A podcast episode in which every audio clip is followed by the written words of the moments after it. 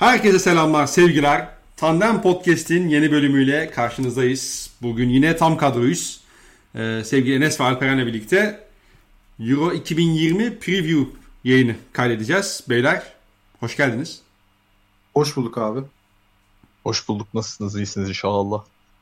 Eğer söz verdiği gibi e, jeneriğimizi yerleştirdiyse çok iyi olacağız. Sen? Ya bak şimdi bak. Bunları biraz yayıncılık öğren. Ben yapacağım dedim mi? Yapacağım ya dedim. Bitti bu kadar yani. Artık bunu yayına taşımazsın. Demedin oğlum. Problem oldu. Demedin. Dememiş olmanı da kenara koyuyorum. Bu ara gerçekten yayıncılık dersine ihtiyacım var. Teşekkür ediyorum. Girişteki jeneriğimiz bizden Roberto Mancini'ye hediye. Neden? Yayında öğrenirsiniz. Eyvah eyvah. Evet beyler her şey yolundadır diye temenni ediyorum. Evet abi. Çok şükür. Allah bozmasın. Amin amin. Güntom bugün bir maç yaptın mahallede. Mahallede yaptığım maç. Muhteşem bir günden. Euro 2020'den daha keyifli ve zevkli bir mücadele olacağını. Beşli savunma Ee, kurgusunun olmadığı bir maç. Yıl 2005 falan olması lazım. Ankara Eryaman santral mağazasından bana bedava balon verdiler. Kırmızı. Odamda da kırmızı gece lambası vardı. Normal lamba yoktu. Bir tane de dayımın aldığı minyatür kale vardı. Ben o balonla, kırmızı balonla, kırmızı lambada zor görüyordum. Akçaabat Sebat Spor Trabzonspor maçı yaptım kendi kendime. Sonuç? 0-0 abi ama inanılmaz zevkliydi. Peki o maç nasıl bitti biliyor musun? Ya gitmiyor ki top kaleye. Bir de Hayır balon- hayır şey ger- yani gerçekte o maç nasıl bitti? Ha bilmiyorum ki. Ha. Ben o an o ikisinin adını biliyordum. Şöyle O zaman ikisini Balon- alabiliyorsun. Aynen kanka Beşiktaşlısın ya. ya Beşiktaş'a niye oynayayım ya? Ben orada tarafsız heyecanlıyım ama Beşiktaş olsa Beşiktaş kazan Beşiktaş'a kazandıracağım. Elinle atarında. Adam işte Beşiktaş Beşiktaş'a kazandıramayacağını fark ettiği maçta oynatmamış Beşiktaş. Abi kadroya o kadar güvenmiyor işte. O dönemler Beşiktaşlıydım. Şimdiki gibi tarafsız değildim. Ee, Yok belli ki o dönemde tarafsızmışsın. o dönem biraz Trabzonluydu. İki Trabzon takımı. Abi balon Pi- Pierre Gasly yazısıyla birlikte tarafsızlığını arşa çıkaran Taka gazetesindeki köşe yazısıyla. aynen öyle. Bu, tüm bu insanlara selam olsun. Gerçekten yetenekli gençler var Türkiye'de. Kesin. Allah yollarını açık etsin. Ee, Ah balon bir de abi- hak ettikleri değeri görseler. Lütfen lütfen balonu bitireyim ondan sonra bu değeri verelim.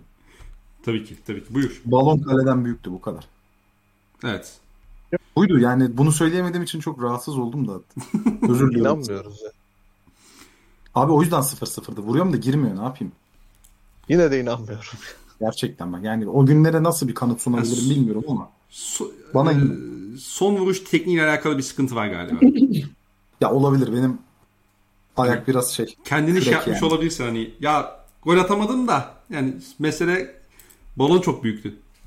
Hani böyle bir savunma mekanizması geliştirmiş olabilir misin acaba bilmiyorum. Bilmiyorum. Mesela balonun havasını niye biraz almadım? Şu an o geldi aklıma. Gibi. Hani diyelim ki bu doğru. Neden yapmamışsın? Tabii. Yani Ya Roketlik maçı gibi bir maç oldu yani. Roketlik oynayanlar bilir. Aynı maçı Abi, oynadım ben evde ama gol Be- benim birader oynuyor. acayip oyun. Bilgisayar şeyde PlayStation'da. Acayip şey ya. e, ben bir oynayayım dedim lan ne kadar zor olabilir falan diye de abi yok ya. O ağzından çıkardın sesi neydi peki? Yaptın şöyle bir o neydi? Discord'dan Adam, efekt gibi. adam kendi beatbox'ını kendi yapıyor. Yani güzel bir hava kattı. Bence de. Bu da. Mancini'ye bu da Mancini'ye sebebini birazdan anlatacağım. Aynen.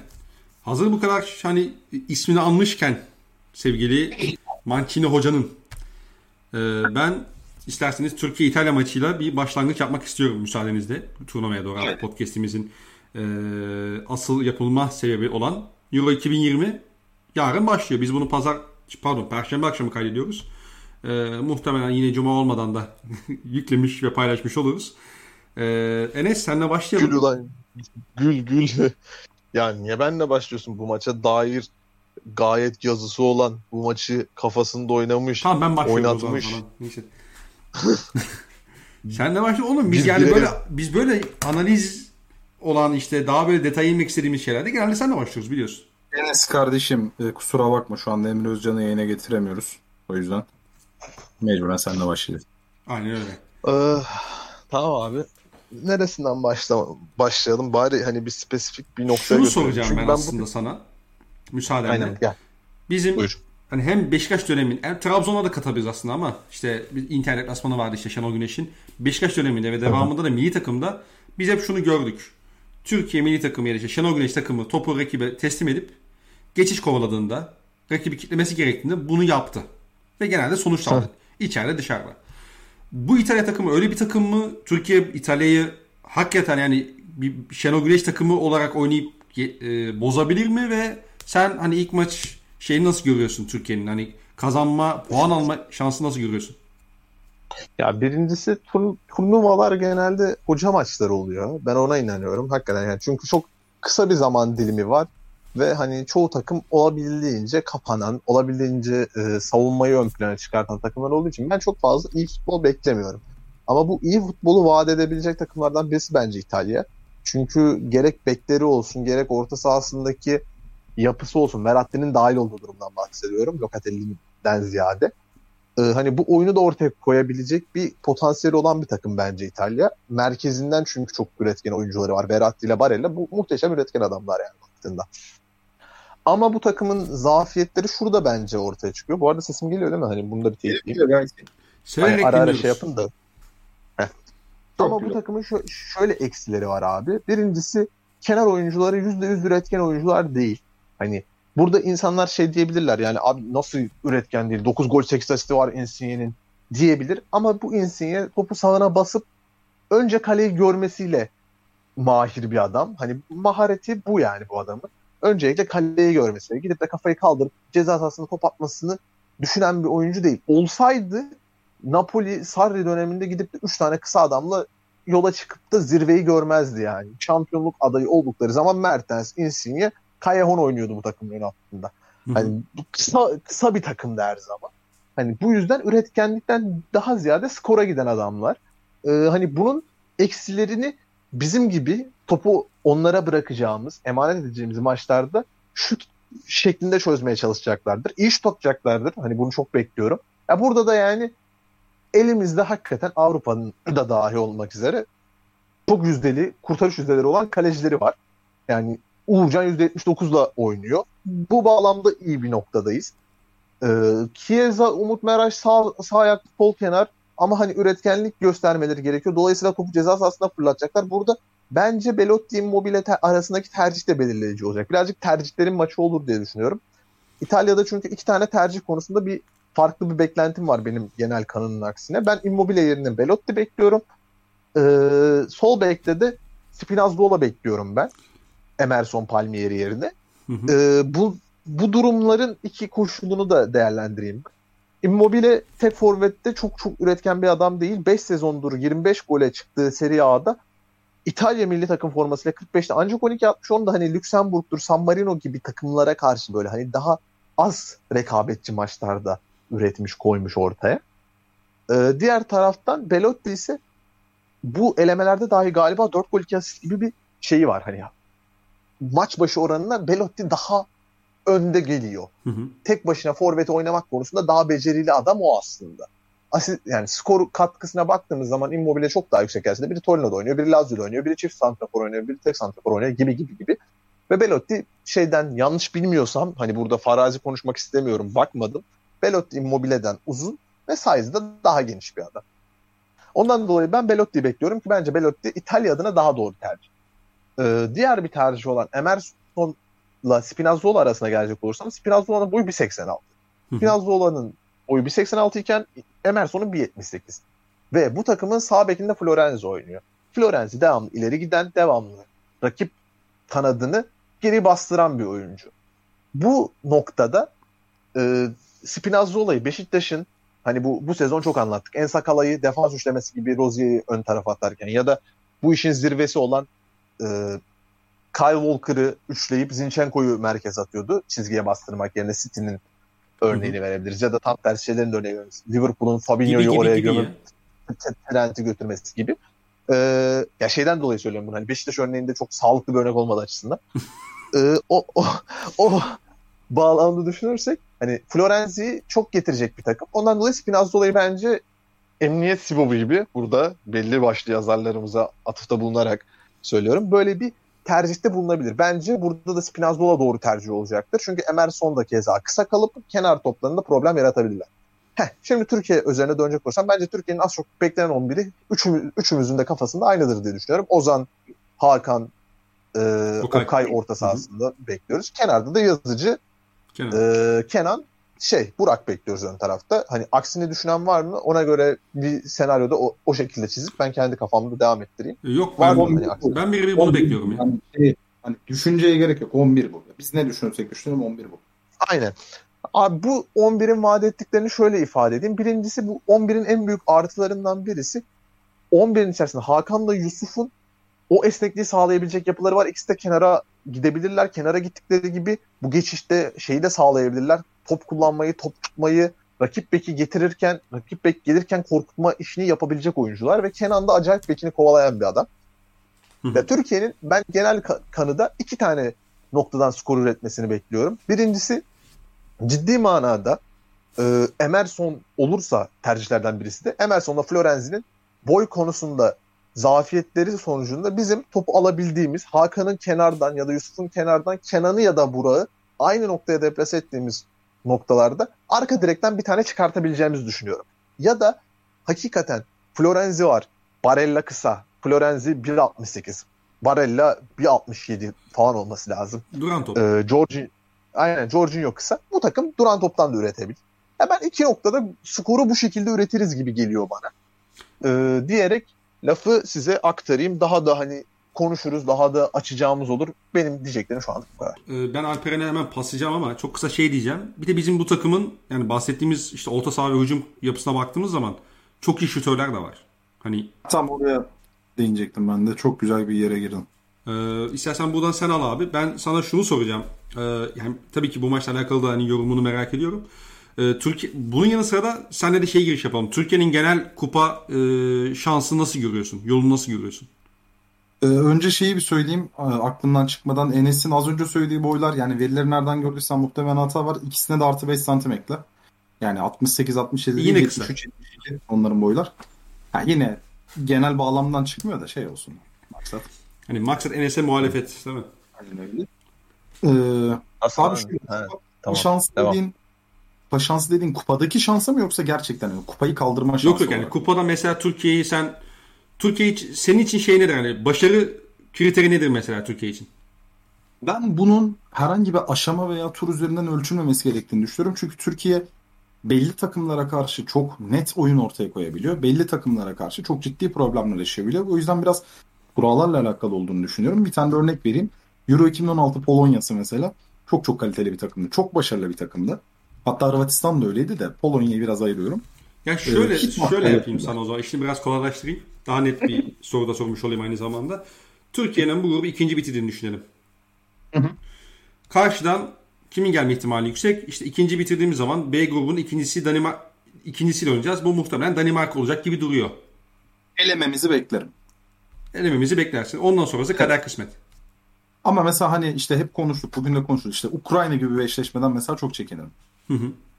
Ee, Almanya, Fransa, Portekiz grubu çok karışık. Biz bir şey olur, lider oluruz, üçüncü oluruz. Hani farklı hesaplara gireriz, oradan bir Portekiz gelir, bir şey hani çok fazla değişken olduğu için o yüzden kurayla alakalı olduğunu düşünüyorum. Hani az önce verdiğim örnekte şuraya bağlayacaktım aslında. Hiç maç kaybetmemiş, 120 dakikalar dahil hiç maç kaybetmemiş.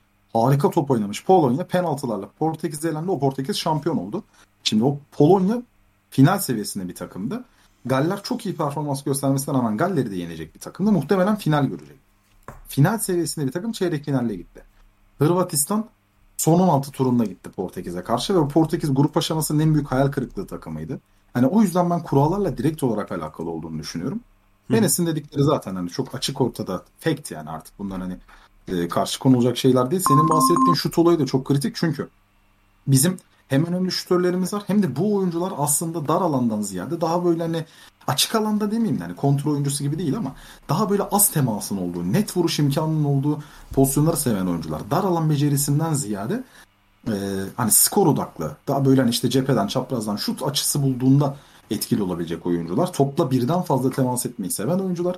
O açıdan İtalya gibi rakipler bizim için avantaj. Bir de açar bir oynar Kelly mi bilmiyorum ama e, İtalya stoperlerinin bize karşı ağır kalma ihtimali de var. Bir. İkincisi Enes'in bahsettiği olay olmazsa yani Spinazzola işte geride gömülmezse ki gömülse dahi ben burada avantaj kullanabileceğimizi düşünüyorum ama çıkarsa mesela iki beklerini aynı anda fırlatırlarsa orta sahalarında bariz kesici profilde bir oyuncu da yok.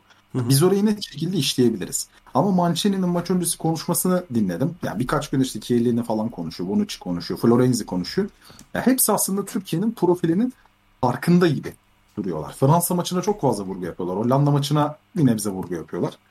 Yani o anlamda ben İtalya'nın e, ciddi şekilde üstümüze geleceğini düşünüyordum ama son 2-3 günde biraz fikrim değişti. E, daha böyle kontrollü bir oyun oynamaya çalışacağını düşünmekle birlikte yine de Türkiye'nin istediği oyun anlamında skora bakacağız yani. Nihayetinde bu oyun bireysel beceriyle doğrudan ilişkili. Ama oyun anlamında istediklerini sahaya yansıtacağını düşünüyorum. Sadece İtalya maçı özelinde konuştuk. Ee, ben iyi bir sınav bekliyorum. En kötü beraberlik alacağımıza inanıyorum. Yani olumsuz değilim. Hı hı. Ee, bir de şunu belirteyim. Bana göre mücadelenin kilidi bizim Jorginho'ya yapacağımız pres ve bunu ne oranda ne düzeyde hangi disiplinle yapacağımız üzerinde olacak.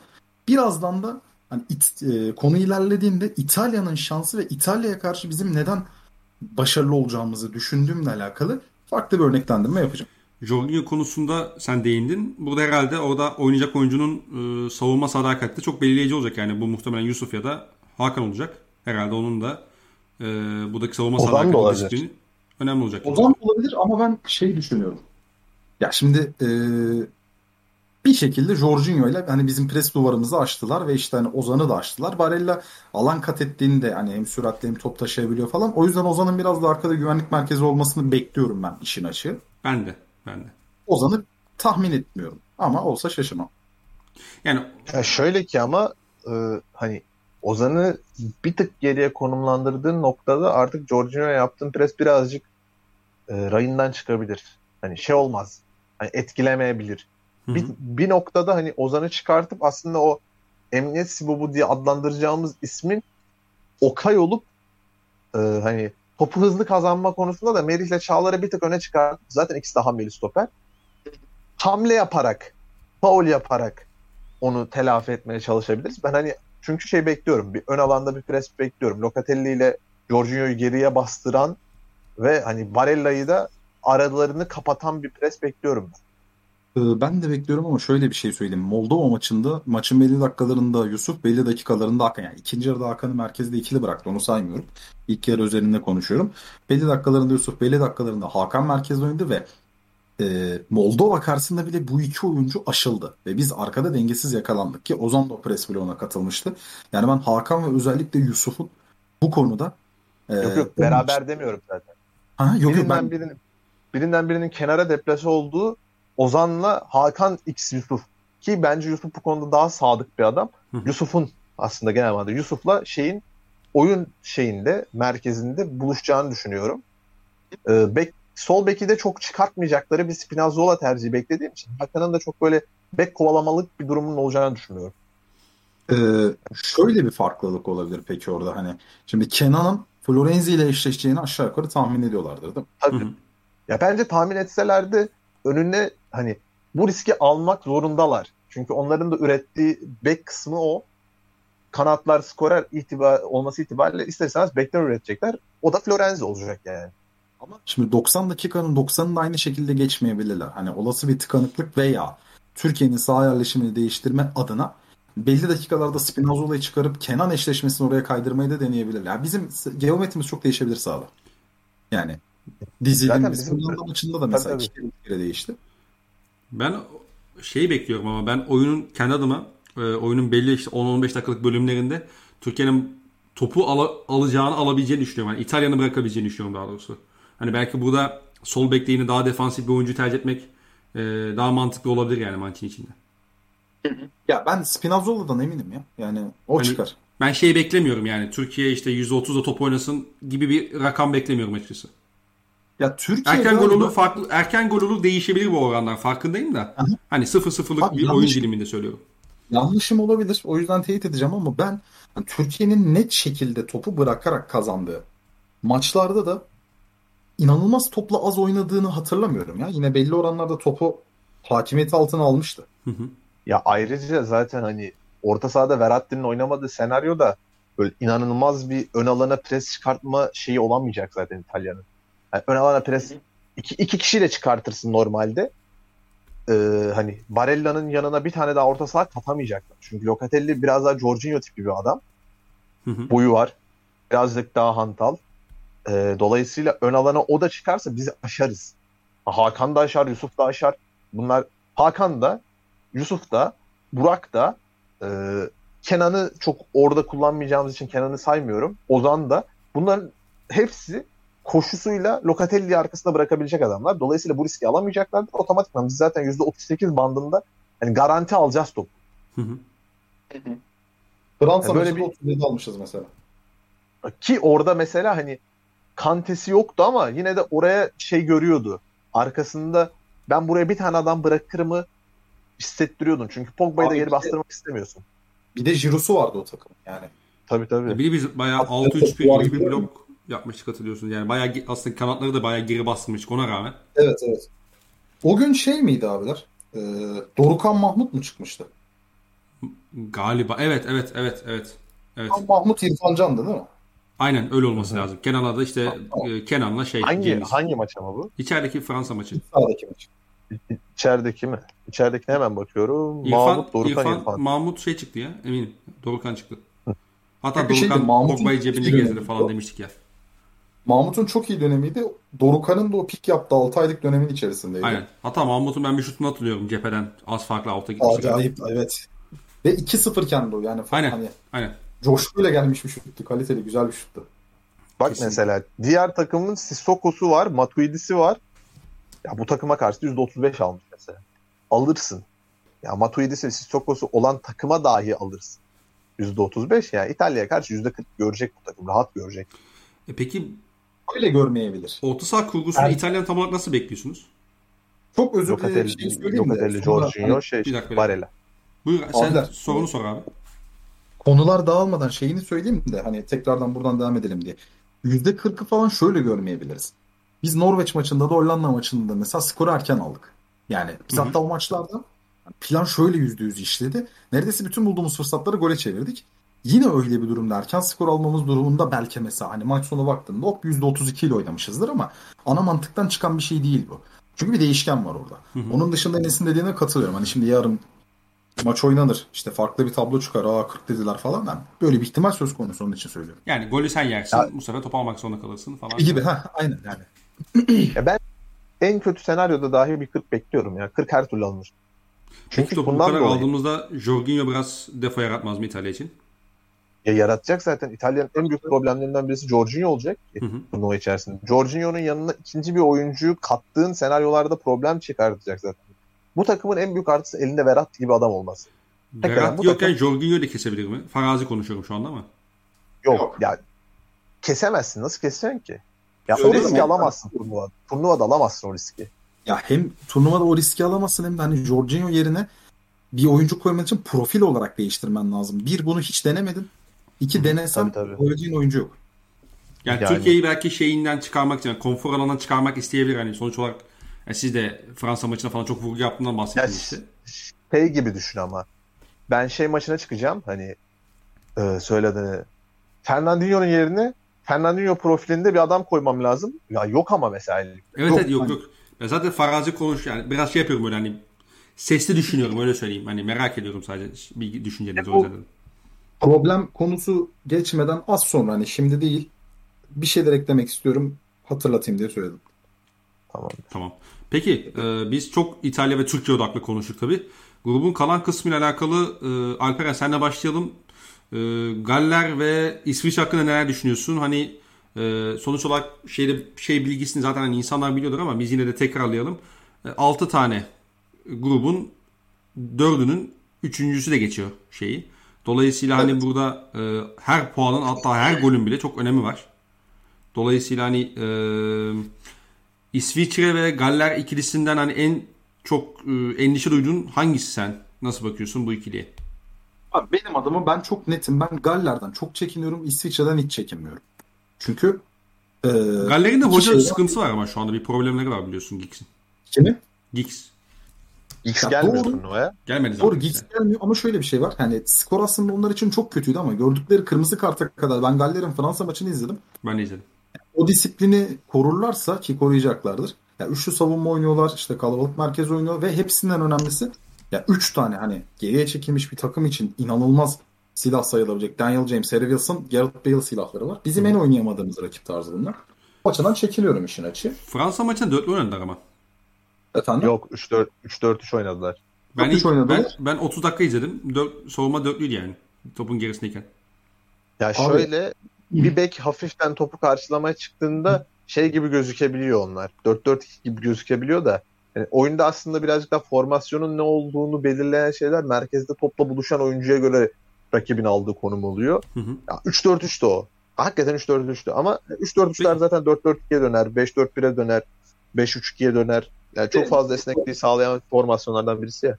Bir de Nico Williams çok fazla hamleye çıkıyor. Hani o da yanıltmış olabilir ama hani üçlü başladılar o maça. Ve Aynen hani aynen. Neko Williams'ın öyle bir eksisi var. Yani dediğim gibi işte Will, yani Wilson, Gareth Bale, Daniel James üçlüsünden ben ciddi anlamda çekiniyorum. Galler bizim top almaya zorlayabilecek bir takım olduğu için de çekiniyorum. Hı hı. Yani biz aslında hani şey konusu çok fazla değişken yaşamıyoruz. Andorra geriye çekildiğinde biz Andorra'ya da problem yaşıyoruz. Hani kalabalık olduğunda ve net vuruş imkanı vermediğinde ki hani artık olağanüstü zor şeyler değil bunlar. Biz orada da problem yaşıyoruz. Ee, Arnavutluk yaptığında Arnavutluğa da problem yaşıyoruz. Hazırlık maçında Moldova ile oynuyoruz. Aslında oyun olarak mesela beni tatmin etmeyen bir oyun olmamasına rağmen ilk yarıda mesela bir tane net pozisyon bile bulabildik. Burak atamadığın senaryoda 45'e Moldova ile 0-0 girdi.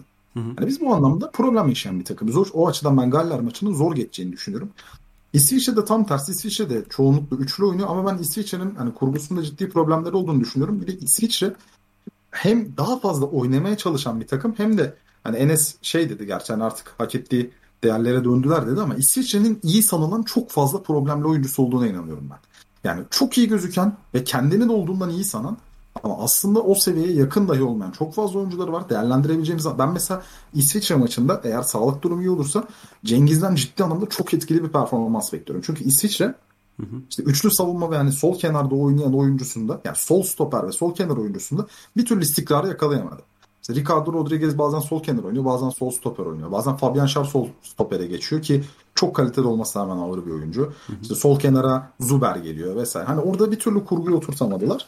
Ee, problemli bir takım olduklarını düşünüyorum. Bu turnuvada da hani aslında risk belki. Çünkü İsviçre senelerdir sürekli gruplardan çıkan bir takım ama e, bu turnuvada da e, iyi bir netice alacaklarına inanmıyorum. İsviçre karşısında galibiyet bekliyorum. Ee, Enes'e şöyle sorayım o zaman. Ee, iki takımda siz yani üçlü oynadıklarından bahsettiniz. Ee, bunun Türkiye'ye yani kapanan bir tak kapanan takımlara karşı Türkiye'nin sıkıntı yaşadığını da işte konuştuk vesaire. Yani Andorra'da işte Arnavutluk gibi takımlara karşı da problem yaşadığını gördük de. Ee, üçlü oynaması neyi değiştirir Türkiye için? Bu iki takımın. Ya şöyle bu ta- yani Türkiye'nin üretken olduğu kısım Burak ve hani kenardan getirdiğin Kenan aslında ama hani bu Beşiktaş özelinde de bunu çok söyledim ben. Beşiktaş'a karşı da yapılması gerekenlerden birisi buydu. Sezon içerisinde çok az kişi yaptı. Birisi Rıza Çalınbay'dı. Acayip güzel kitledi. Abubakar sakatlandı falan ama yani biri de Sumudika'ydı. Ya muhteşem maçlar oynadılar. Ee, kenardan forvet getiren takımlara üçlü oynamanın artısı normalde bir stoper bir bekle eşleşen adam otomatikman biraz daha derinde olduğu için belki hatta bekin de dahil olduğu iki stoperle eşleşiyor. Neredeyse üç adamla eşleşiyorlar. Dolayısıyla yüksek top muhteşem kritik bir top değilse yani çok böyle aman aman bir top değilse genelde karşılıyorlar. Ondan dolayı buradan üretim yapmak çok zor oluyor. Dolayısıyla buraya bir de çok yakın iki tane pivot diziyorlar genelde. Yani bir tane dizmek çok mantıklı değil. Geriye kapanıyorsan bir tane daha koyuyorsun.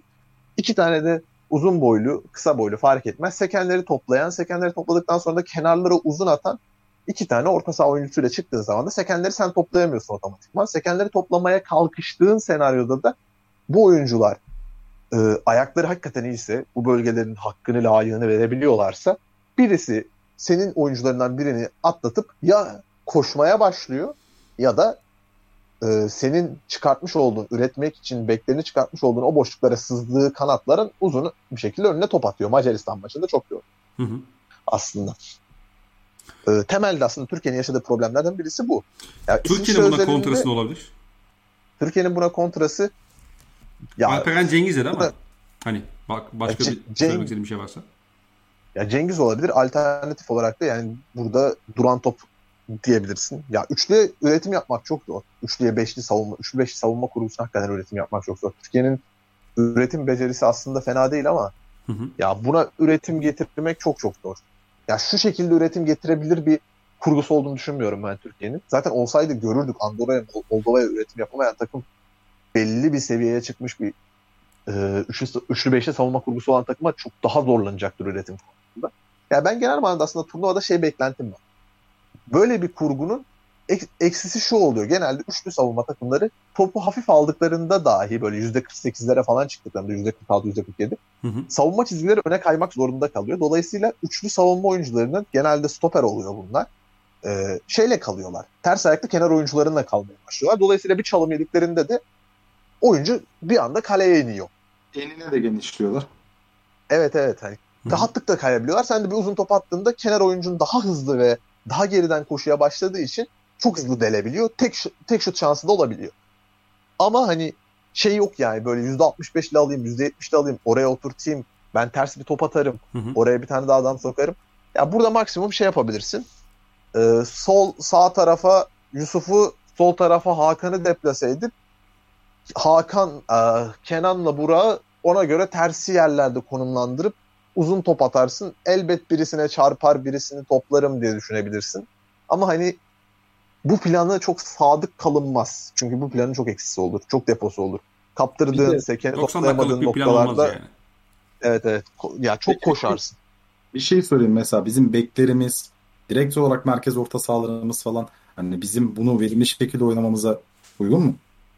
Değil. Değil kesinlikle değil. Yani Hı hı. kadro da buna imkan vermiyor ki. Yani, Yani- bir Ozan aslında merkezde bunu çok yapabiliyor. Ya yanına şey koysan yapar. İrfan da koysan yapar ama İrfan'ın son fizik durumunu bilmiyorum. Ama zaten hani İrfan'ı oynatacağım diye ne Yusuf'tan ne Hakan'dan çıkabilirim. Ee, o Abi çerçevede İrfan'la bir, de, bir de sağ bekim de çok üretken bir adam değil. Sol zaten değil. Sol zaten, ya sol Umut Meraş belli ölçüde yapabiliyor onu aslında. O ceza sahasında top atma konusunda fena değil de. Yani yok ya alınmaz o risk. O, o risk çok can, canını yakar ve sıkar yani. Çünkü Umut Merih mesela hamleli adam. Mesela bir bakmışsın Merih'i de attırmış yani. Turnuvada kaybetmeye lüksün olmadığı isimler de var yani. Hı hı. Ben senden farklı olarak yani Umut Meraş'ın da o konuda pek hani iyi denebilecek seviyede olduğunu düşünmüyorum. Bir de şu var. Ee, mesela İrfan Can oynanabilir bir risk. Okey eyvallah. İrfan Can son bir sene içerisinde işte bu Leipzig'e hat-trick yaptığı bir aylık periyot dışında sürekli sağlık problemleriyle işte bazen sanırım korona falan da atlattı. İşte Covid'le uğraştı, sakatlıklarla uğraştı bilmem. Bir de Fenerbahçe'de son haftalarda sağ kanat oynadı ağırlıklı olarak. Oyun Yani- sağ kanat gibiydi. Evet evet hani orta saha temposuna da alışarak dönmedi. Ee, sonra tekrar bir sakatlık problemi yaşamış zannediyorum. Yani o yüzden o kolay değil. Ya bilmiyorum Türkiye'nin zor. Bir de mesela hani bir şekilde ileriyi çiftleyeceği bir kurguda ben Halil Dervişoğlu'nu işin içine dahil edeceğine inanıyorum. Ee, ya ben de çok kısa sadece şey söyleyeceğim. Hani Türkiye özelinde konuşacaksak bu e, İsviçre ve yani Galler maçlarını. Yani son maç İsviçre ile oynayacak Türkiye. Hani sen ilk iki maçtan 4 puanla girersin son haftaya. Son maça daha doğrusu. O maçta da hani illa kill açacağım diye gerek yani gereksiz risk almana gerek kalmaz. Zaten maçın son 30 dakikası İsviçre'nin gole ihtiyacı varsa 0-0'lık bir senaryoda İsviçre açılır ve sen oradaki boşlukları değerlendirebilirsin. O yüzden aslında hani ilk maçlar ikinci maçın planını ilk iki maçın sonuçları da üçüncü maçın planını biraz belirleyecek gibi duruyor bu turnuvalarda böyledir zaten. Ee, o yüzden Tabii, tabii. e, hani Türkiye bunları aşamıyor ama belki İsviçre maçına geldiğinde hani kilit açması gereken takım Türkiye olmayacak belki de. Aynen. Tabii. Ya İsviçre'nin İsviçre'nin aşmak durumunda olduğu bir senaryo mesela Türkiye açısından çok kıymetli ya. Evet evet Ya yani o, bir- o yüzden İtalya maçını kaybetmemek bence önemli. Tabii Türkiye'nin daha doğrusu rakiplerinin kilit açmak durumunda kaldığı her senaryo çok kıymetli. Ya çünkü Her senaryoda geçişi- şampiyonuz ya. yani bu, bu, bu takım bunu oynar yani. Aynen. Geçelim mi Ya B grubuna? Bu, bir dakika ona gelmeden önce şu hani bir ara bir, bir şey anlatacağım demiştim ya. Oraya Buyurun. girebilir miyim? Buyurun. Tabii tabii lütfen. Buyur her senaryo şampiyonuz olayını da aslında destekleyecek bir şey. Şimdi son yıllarda yani yeteneğin şampiyon olduğu uluslararası kupalarda soft yeteneğin şampiyon olduğu son kupa benim hatırladığım 2002 Dünya Kupası. Yani mesela hatırladığım dediğim hani o dönemi yaşamadım ama daha sonrasında maçları e, takip etmeye çalıştığım zamanlarda yani sıklıkla şey gördüm. Kanatlı baklava 4-4-2 oynuyor takımlar. Hani Hı hı. bugünün futboluna göre o kadar işte yerleşim formasyon açısından hani zaaflar, zayıflıklar var. Ya Türkiye Brezilya maçında Türkiye defalarca kez 4'e 3 falan yakalanıyor ama hani normal hani bir panik falan da yok. Çünkü şimdiki kadar gelişmiş değişmiş ve rakibi bozmaya yönelik stratejiler, formasyonlar yok ama 2004'ten itibaren majör turnu yani Dünya Kupaları ve Avrupa Şampiyonalarında bariz şekilde dominant takımın şampiyon olduğu iki takım var. Biri İspanya, biri Almanya. Bir İspanya, bir İspanya. Hatta üçüncü takım da İspanya. Biri, biri Aynen, İspanya, 2008 İspanya, 2010 İspanya, 2012 İspanya. yani 2014 Almanya'da var. Bunlar Başka turnuva yok ha bu arada. Ee, bir sürü var. 2004 var, 2006 var, 2016 8. var, 2018 var. Geleceğiz hepsine. Rahat, relax. 2016'da yani 2018'i kim aldı kardeş? Fransa. E, Fransa dominant bir oyun oynayarak kalmadı ki. Fransa dominant bir takım değildi ama favoriydi yani sonuçta ligi favori ben favori al- şeydi yani. ben favori kaybetti demiyorum. Ben dominant oyundan yani oyuna hükmeden sürekli olarak açmaya çalışan ve bunu başaran takımın Fransa başarısından sürekli açmaya çalıştı ve bunu başardı. hayır sürekli açmaya falan çalışmadı Fransa. Fransa çok Tamam. Fransa Fransa Euro 2016'da Romanya'yı son dakika yetenek golüyle yendi. Arnavutluğu son dakika Rami'nin kestiği ortayla yendi. Açmak İsviçre'yi direkt Açtı. yenemedi. Açtı Direkt kardeşim. yenemedi. Aç, 2018'de açması gereken takım açtı mı? Açtı. Detaya takılma. Ay İsviçre yenemedi bak. Ne oldu? Yenemedi İsviçre. Gerek yoktu oğlum işte Türkiye Türkiye'nin bahsettiğimiz İs- İsviçre senaryosu yani açmasına Ama gerek yoktu. Porte- Portekiz'i açması gerekti. Açamadı. Ya o da hakikaten şey yani.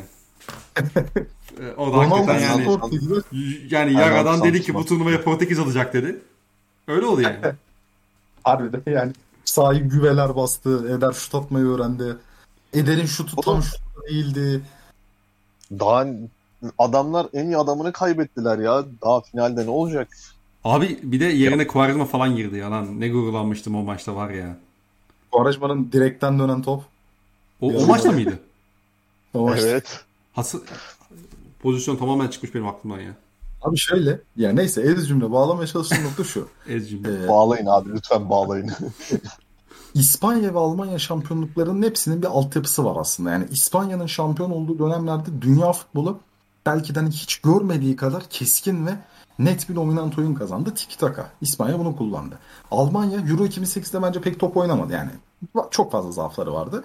2010'dan itibaren net bir oyun kimliği kazandılar ve yılların birikimiyle geldiler 2014'de. Ama onun dışında bu kadar bariz şekilde kaliteli bir oyun oturtmamış uzun yıllardır buna çalışmamış ama yine de dominant olmaya çalışan veya bu alışkanlığı kazanan takımlar sıkıntı yaşadı. İtalya'da böyle geliyor bu turnuvaya. tamam? İyi top oynadılar, elemelerde iyi performans gösterdiler ama o defektleri ortaya çıkarabilecek yapıyla aslında çok fazla karşılaşmadılar. Ben Türkiye ve Türkiye gibi takımların İtalya'ya karşı o anlamda çok fazla problem çıkartacağını düşünüyorum. Turnuvada da hani bu şekilde çok dominant olarak şampiyon olabilecek bir takım olduğunu düşünmüyorum. Kadrosu itibariyle elverişli olanlar oyun olarak tercih etmiyor. Oyun olarak tercih edenlerin de mesela İtalya. Ne diyoruz? Jorginho ile problem yaşayacak diyoruz. Verratte'siz. Yani bir saatte sayıyoruz hatta İtalya'nın problemleri. O Bir açıdan saattir Türkiye... konuşuyoruz zaten. Ha, aynen öyle. Ve bu takım bir yıldır gol yemiyor. Ee, yarın yer. inan- inan- inanılmaz da bir statistik bu. Yarın yer. Göreceğiz yarın ne olacağını. Yarın. Şu istatistik inanılmaz rahatlattı beni. Abi ben ben ikna oldum şu an. Her, bir saat boşuna analiz yaptık abi. Şu bilgiyi ilk başta verse tamam yani. Yarın İtalya'nın stoperler Jean-Claude Bilong, Atınçluk. Devam. İkinci, Yani. evet. Peki son olarak şey alayım. Çok, geldi. çok kısa sıralamanızı alayım grupta. Kim kaçıncı bitirir? Sen başla. Ben mi başlayayım? Ben Tamam. bir Bir Türkiye, iki Buyur. İtalya, üç Galler, dört İsviçre. imza ya. Ben bir İtalya, iki Türkiye bekliyorum. Şundan dolayı. Bence biz İtalya ve Galler'le beraber kalıp İsviçre'yi yeneceğiz. İtalya bizle beraber kalıp diğerlerini alır. Bu arada son maça açmamız gerekiyor şekilde girip açarsak Türkiye hakikaten turnuvayı alır. Ya ben onu yapabileceğimizi düşünüyorum. Peki. Ee, geçiyorum ben B grubuna. Ben bu arada Galler'den e, şey bekliyorum. En iyi üçüncüden gelmelerini de bekliyorum artık. Hı hı. Hani Galler'in hocasının değişiminin takıma olumlu etkileri olmuş. E, takım belli bir hüviyet kazanmış en azından. Hani bu durumun olumsuz etkisini görmek istemediğim için de ikinci lideri Türkiye yaptım yani. Bence İtalya'yı yeneceğiz. Galler'i de yenelim. Yenelim. İsveçre'yi de yenelim. Zaten yendik. 3 maç 9 Yani. puan yaptık. Aynen ben 3 3 maç 9 yapıp son 16'da el, eliyordum ben. Çıkar lan şu Belçika Türkiye falan formanın üzerinden. Sonun altıda Ben- Almanyalı gruptan 3. Portekiz geliyor. Bizle kafa kafaya 2016 Hırvatistan oluyoruz. Ama 2016 şey yani ne, neyse. Ya tamam artık. Neyse Yani sen- artık yani burada da 2016 şaka Port- devşirmeyeceğim. Ee, B grubu. Çok kısa hemen söylüyorum dört takımında Belçika, Danimarka, Rusya ve Finlandiya. Ee, ben yayından önce Alperen'e çok kısa hani Belçika ile alakalı bir soru soracağımı söylemiştim. Burada da e, soruyu sana so- e, yönelterek başlamak istiyorum ben müsaadenle gruba. Belçika şu anda yanlış bilmiyorsam turnuvaya gelen en yaşlı takım. Ve bu Hı kadro aslında önemli büyük kısmı e, hani çekirdek e, kadrosu diyelim uzun yıllar beraber de oynuyor ve hani 2018'deki üçüncülükle birlikte artık herhalde Belçika için bu ve önümüzdeki e, yıl düzenlenecek Hedef Dünya Kupası turnuva. hedef turnuva diyebiliriz. Hı. Belçika'nın üzerine baskı hissettiğini düşünüyor musun? Abi bunu cevaplandıracak adam sen değil misin ya? hani hani Ya, bu, bu, bu baskıyı ben Ben ben moderatörüm. seni- Ben moderatörüm. Ben soruyu, sorumu sorarım. Sen de anlatacaksın. Kardeş bizi şu anda Hissetmeli mi diye sorayım o zaman. Şöyle düzelt. Hissetmeli mi diye sorayım. müş... Bir dakika müşteriye giderken müşteriye giderken adres sormandan hiçbir farkı yok şu hareketin biliyorsun. Aynen ke- keşke müşteriye şeyi sorsaymışsın. Hani bugün gittin müşterilere deseydin abi biz şu anda o baskıyı hissediyor muyuz sence? Halk Ya ben olarak hissediyor şöyle- muyuz gene? Ben Belçika'yı turnuva favorisi görmüyorum. O savunma üç savunma üçlüsüyle olamaz o takım. Özellikle Vertonghen'la sol kanat bekte kimin oynayacağına bağlı çok değişiyor. Ee, yok ya bence aday değiller. Ana Ya zirve- değiller. Ben bence hedef turnuva. Bence kesinlikle hedef turnuva onlar için. Çünkü ya bir şey var, bir jenerasyon var ve bu jenerasyon kapanıyor artık. Tabii tabii. Yani. Ve hani şey ortada hala Alderweireld, hala Vertonghen. Bunların ikisi oynuyor stoperde. Aslında Denayer. bu bu bakıma kötü bir kötü bir jenerasyon geçişine de denk geldiklerini gösteriyor hafif hafif. Çünkü al- alttan gelen net bir forvetleri yok. Luka Bakio gelecek muhtemelen. Hı hı. O net bir adam değil. Mertens yaşlanıyor. Ee, De Bruyne keza bak bu turnuva fit değil henüz. Ya yüzünde maskeyle oynamış bir De Bruyne beni tatmin etmez yani sahada. Mertens dedik. Galiba ilk iki Ee, maç oynamayacak. Münye dedik.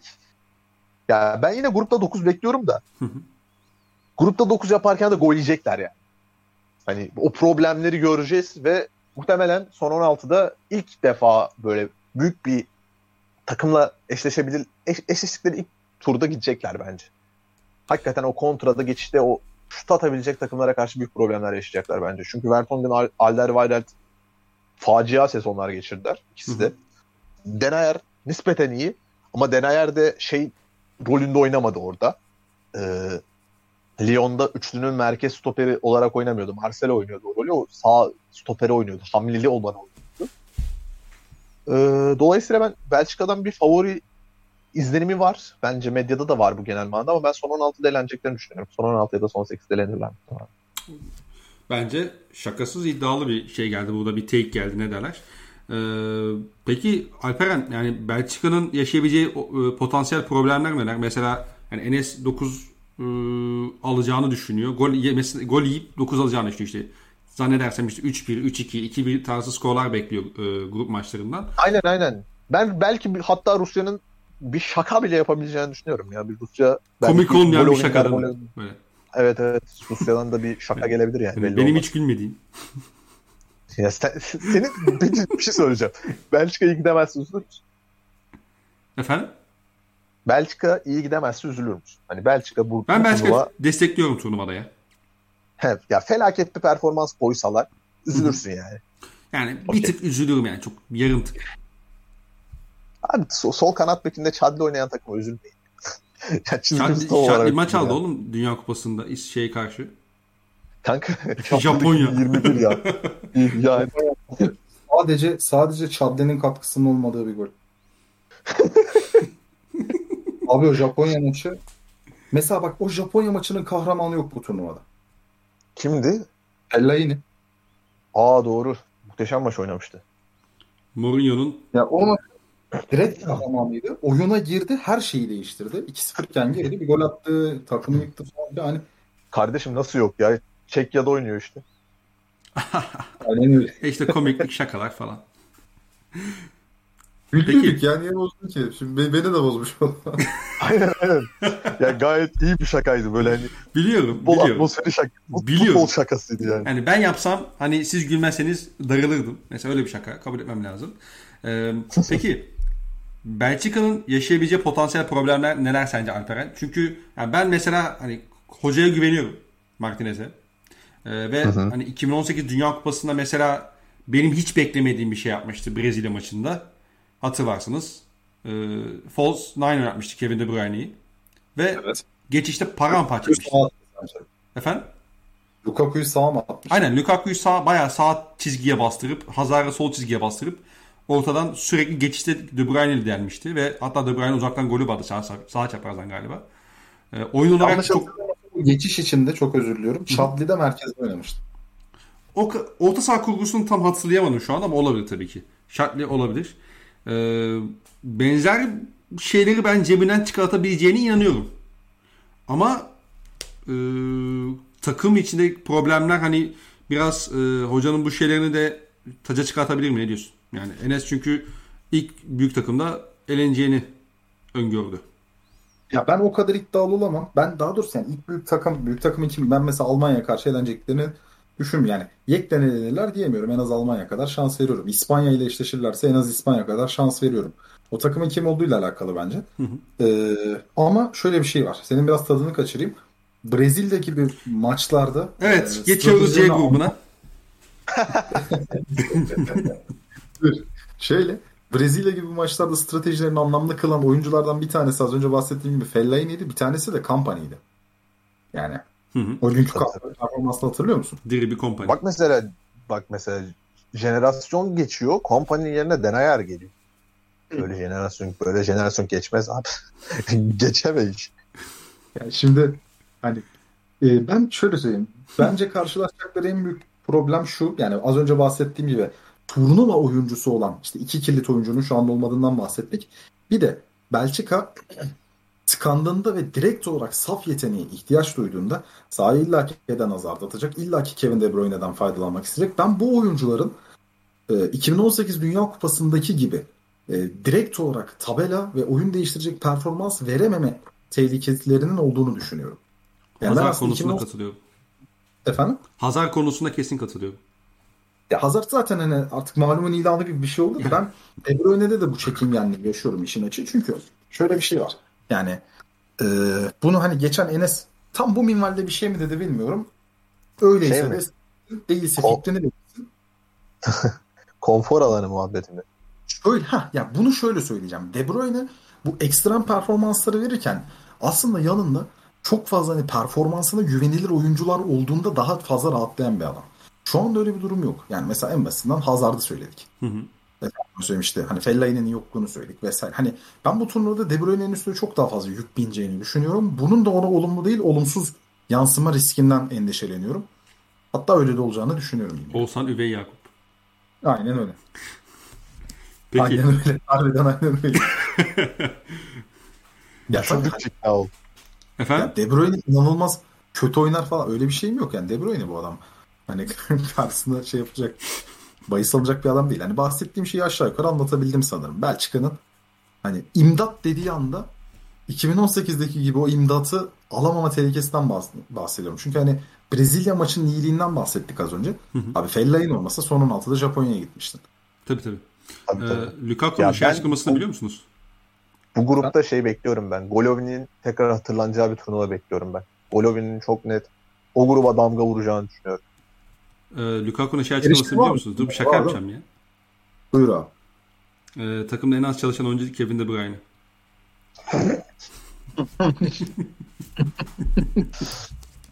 Eyvallah. ya güldük ama tadımız da bir kaçtı şimdi. Tabii tabii. Aynen yani. aynen aynen. Yani bir, bir gitti yani. Ee, ya Belçika'dan biraz çıkalım. Hani grupta e, şimdi ben Alperen'e yayınlanınca da söylemiştim. Hani bildiğimiz takımlar üzerinde yoğunlaşalım ki e, bilmediğimiz üzerine konuşup böyle tıkanmayalım. Yayın, yayın akışını bozmamak için. Ee, Enes bu grupta üzerinde konuşmak istediğin anladığım kadarıyla bir Golovin gerçeği var senin. Ee, onun dışında hani istersen biraz onu açmanı aç. Hani onu biraz isteyeceğim senden. Onun dışında eklemek istediğin, konuşmak istediğin e, isim ya da isimler var mı işte Finlandiya'da olsun, Danimarka'da olsun? Ya Finlandiya'dan falan hani Damsgaard falan yani Danimarka'dan Damsgaard konuşabiliriz maksimum da. Ya ben Danimarka'nın çok iyi bir turnuvasını beklemiyorum. Ama hani Danimarka'nın ya en iyi üçüncüden belki gelebilirler mi? O konuda birazcık şüphelerim var.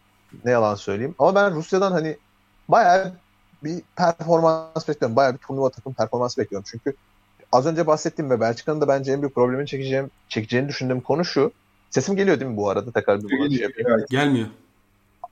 Ee, bu takım abi temelde topu çok alan e, topu çok alan her üçlü savunma takımı gibi enine çok genişlemesinin eksilerini görecek bir takım. Ee, dolayısıyla Rusya o fiziksel mücadelede e, Lukaku'dan hani stoper eşleşmelerinde problem yaşayacak çok takım olacak. Ama attığından çok yiyecekleri bir senaryo olur ama her takıma böyle olmayacağı için büyük takımlarda ya Rusya maçını birazcık da kafamda oynamaya başladığımda Rusya'yı hatta öne bile götürüyorum ama Zuba çünkü indiriyor kenardan delip delip geliyorlar yani. Hı hı. Ya işte eleme grubunda bu iki takım aynı gruptaydı. Ee, orada Rusya'nın hocası bunu dedi de çok sahaya yansımadı. Çerçesov dedi, dedi, Zuba var bizde dedi. İşte dizeriz etrafında şüpheleri falan, bir ançuk falan. Roberto Magna şey dedi. Aynen, aynen öyle kral iyi dedin. Orada olmadı abi, haberin olsun. Onu da belirteyim de. Ya ben olacağına inanıyorum. Tur- Turnuvada bir de abi çok kötü ya merkez stoper üçlüsü. Hakikaten çok kötü. Hı hı. O, bir de ge- ge- genişlerlerse yani. Ya tüm maç kovalarlar. ya Rusya'nın turnuva performansı birazcık da doping ajansına da bağlı bu. tabii, tabii. İş, işle- iş- işle- işlerini iyi yaparlarsa bambaşka bir turnuva çıkar. Ama hani şeydi kanka zaten. İki sene oldu yani. teşekkür ediyorum bu arada. İki yıl önce kompany oynuyordu o takımda ya. İşte kompany yoktu. Onu da yani kompany yoktu kardeşim. Ona rağmen. Bak bir, bir Ya, tarafın oluyorum bir karşın oluyorum. Farkındasın değil mi? Aynen aynen fark ettim şu an. Şey gibi. İşte Batman'de böyle şaşırtacak havaya- Rusya Belçika'yı. Aynen aynen havaya yazı tur atan eleman. Ya ben genel anlamda Rusya'nın o maçta performansını yüksek bekliyorum. Ee, oradan sürpriz bir Belçika galibiyeti de çıkartabilirler. Ben hani o maçta da yine karşı gol bekliyorum kesinlikle. Çünkü Lukaku acayip üstünlük kuruyor stoperlere. Hı hı. Onu gidip bir de kenara menara atma fantezi yaparsa ki Roberto Martinez bence yapmaz. Özellikle bu sezondan sonra yapmamalı da. Yok Ama yok ben yaparsa- böyle, böyle rakibe karşı kesinlikle bunu beklemiyorum bu arada. İşte oturun, oturduğunda Lukaku'nun o alandan bir şeyler çıkartacağını düşünüyorum. Ama Rusya'dan kesin gol bekliyorum. Rusya'nın Golovin'in o açıdan bu turnuvada acayip bir performans bekliyorum Golovin'den. O grubun o gruba damganın Golovin'in vurmasını bekliyorum ben. Çünkü her manada diğer Finlandiya'ya karşı da üstünlük kuracaktır. Danimarka'ya karşı da üstünlük kuracaktır Rusya. Ee, Golovin özelinde bunu bekliyorum diyebilirim. Belçika'nın da temelde yaşayacağı problemlerin aslında kenardan delmesi müsait, e, topun arkasına geçebilecek her e, ülkenin problem yaşatacağını düşünüyorum. Almanya, İspanya dedi mesela Alperen. Ben mesela Almanya'dan e, Belçika'yı elemesini beklerim. İspanya'dan da gol yememesini bekleyebilirim. Yok ben çok İspanya'nın da- beklemiyorum. Ben, ben. İspanya'nın da elemesini bekliyorum yalan yok. Almanya'yı veya İspanya'yı elerler demiyorum. 50-50 görüyorum diyeyim. Hani demin dedin ya büyük takımda alırlar diye. Benim fikrim hani Yani- revize edeyim dedim. Ya o gün ne bağlı tabii yine. O gün bir bakmışsın sakatlar var, bir bakmışsın başka bir alttan bir tane stoper gelmiş. Denayer, Alder, Vayrat, Vertonghen kim bunlar demiş almış formayı. Ya değişir tabii onlar da. Ben bugün özelinde büyük diyebileceğim her takım ben Belçika elemesini bekliyorum tekrar. Ee, bu arada Rusya Belçika maçına da karşılık gol bir yatırım tavsiyesi değildir. Aynen aynen. Değildir. Alperen senin bu Bence- grupta Yatırımdır bu arada. e, abi. senin bu grupta eklemek istediklerinden abi? Onları alayım. Çünkü hani biraz hızlanmak da istiyorum. Hani e, vaktimizi diğer gruplara ayırmak istiyorum açıkçası. Hızlı geçeyim. Finlandiya hakkında en ufak fikrim yok. Rusya'yı ya, Türkiye maçlarında izledim. Hı hı. Hani Hı hı. o yüzden de çok bir şey söyleyemem. 2-3 maç Danimarka'ya denk geldim. Ee, Danimarka'da şöyle bir şey. Yani Danimarka çok fazla işte hani highlight değil. Hani yüksek sükse yapmış sonuçlar aldı. İşte İngiltere'den 4 puan aldılar, 6 puan aldılar, bir şeyler yaptılar falan ama hani Danimarka'nın işte Türkiye gibi net şekilde ayrılan bir kimliği yok aslında. Hani abi kapalı takıma sıkıntı yaşıyor çıktık değil. Yani Danimarka kapalı takıma sıkıntı yaşıyor. İşte Gürcistan kapanıyor yenemiyorlar. İrlanda kapanıyor yenemiyorlar. Ama hani açık takıma da üzerine gelen takıma da mükemmel değiller. Yani Belçika'dan mesela 4 tane 5 tane yiyorlar. Ya Danimarka'nın işi biraz şey. Hani ciddi manada e, skor üstünlüğünü elde etmeye çok bağlı. Yani ben onlarda ona çok dikkat ettim. Mesela Türkiye'nin ya, ya Andorra ya Moldova. Moldova diye hatırlıyorum. İşte Türkiye'nin az önce zor açtığından hani bana göre ka- kalitesiz bir oyun oynamamasına rağmen zor açtığından bahsettiğimiz Moldova karşısında erken skor aldılar. Ya 8 tane attılar ya 9 tane attılar. Hani bu şekilde e, ritimlerini bulduktan sonra sürekli olarak rakip kalede bitebilecek aksiyonları sıklıkla yapıyor ama hani rayından çıkartmak isteyen takım da çıkarabiliyor Danimarka'yı. Hani İngiltere'yi de yenmiş diyorsun. Açması gereken takıma 8 tane de atmış diyorsun. Ama Gürcistan'ı yenemiyor bu takım. İrlanda'yı iki maçta da yenemiyor bu takım. Yani o yüzden hani Danimarka'nın ben e, dersini iyi çalışan bir rakip tarafından rayından çıkartılabileceğini düşünüyorum. E, o açıdan çok böyle mükemmel bir turnuva kendi atlarına mükemmel bir turnuva örnek veriyorum. Çeyrek finali görecekleri yine eşleşmelere bağlı da hı hı. bir turnuva beklemiyorum onlardan. Yani onlar hakkında bir nebze fikir sahibi olduğum için söyleyeyim dedim. Peki Belçika'dan sonrası nasıl diziyorsunuz grupta Alperen? Ben başlayayım? Evet. Ben Belçika, Rusya, Danimarka, Finlandiya diyorum. Ben de aynı ya. Ben birazcık daha kafamda oynadıkça Rusya Belçika maçını biraz daha oynatırsanız bana mesela ben bir Rusya'da olabiliyor bende. Ya neyse bir şey diyeceğim. Şöyle bir örnek Mesela Çerçesov 2018 Dünya Kupası'nda rakip analizi işinde gayet başarılı olduğunu göstermişti. O yüzden ben Danimarka maçında kaybetmesini beklemiyorum. Ya zaten şöyle bir şey var bu arada. Danimarka'nın iyi oynadığı ve net bir şekilde skoru aldığı maçlarda Avusturya maçını eleyerek söylüyorum bunu. Topu çok hani domine ettikleri maçlar oluyor bunlar. Ya, topu domine edemezsin Rusya'ya karşı. İzin vermez yani. Ve takımında Eriksen varsa, kanadında Paulsen ya da Bright White oynatıyorsan da eksi yazmaya başlar bu isimler otomatikmen. Ve hmm. merkezden üretmeni isteyecek bu durumda. Onu da koyamazsın. Yani Rusya Danimarka'yı sürüklese eder gibi geliyor bana. Çok ikna edici konuştu. Ben de o yüzden size uyuyorum sıralama konusunda. Senin sıralamanda bu mu abi? Yani Belçika, Rusya, Danimarka, Finlandiya, Danimarka. Ya, Belçika'dan belki... sonrasında çok ilgilenmediğini de ses tonunda çok belli etti. Aynen Yok, aynen. Belçika, yani Rusya, Danimarka, şey Finlandiya işte. Belçika, Portekiz, Hollanda, Almanya, Fransa. Belçika. Ras rastgele sayıyor oradan sonra. Belçika. Belçika. Simon Kea. Ellen Iverson. Ellen Iverson. Andre Robertson. Aynen öyle. Kardeşim Belçika, Rusya, Danimarka, Finlandiya. Bu kadar. Abi Utah Jazz gitmeden devam Donovan Mitchell 45 sayını oynadı böyle. Neyse. Rudy Gobert sezonun en iyi defans oyuncusu Kutlarız kendisini. Kutlarız. E, maçı kazan maçı kurtaran kurtaran demeyelim de hani garanti altına alan bloğu da yaptı maç sonunda sol dipte şeye e, Marcus Morris'e. C grubuna geçiyoruz. C grubunda Hollanda, Ukrayna, Avusturya ve Makedonya var. E, Alperen sana ben, şöyle bir soru. Başladım. Efendim? Ben başlamak isteyecektim burada. Teşekkür ederim. Başlamak istediğim bir nokta var mı? Ukrayna ben de burada iddialı olacağım. Ukrayna lider bitirir. İşte biz zaten galiba sen senle yaptığımızda Hollanda'yı galiba gruptan çıkartmadık biz. Yanlış Yok, ben, ben çıkarttım da yani zor çıkarttım. Sen ha, aynen aynen doğru. ya ben şey hesabıyla çıkarttım biraz Hollanda'yı. İşte abi herhalde Avusturya'yı yenerler giderler ya falan gibi çıkarttım. Aynen. Abi Makedonya konusunda da herhalde siz genel görüşün aksine daha olumlu düşünüyorsunuz ama bu şekilde konuştuğunuza göre. Ben Almanya maçlarını izledim. Sadece o maçı izledim. Çok beğendim. Hı hı. O kadar. Yani bir tek o hani maçı izledim. Almanya'yı Almanya'ya zorlu çıkartan Hollanda'ya hayal ediyorsun. Abi Elif Elmas var. Benim için Pandev var. Yeterli. Peki Ukrayna ile başlayalım o zaman.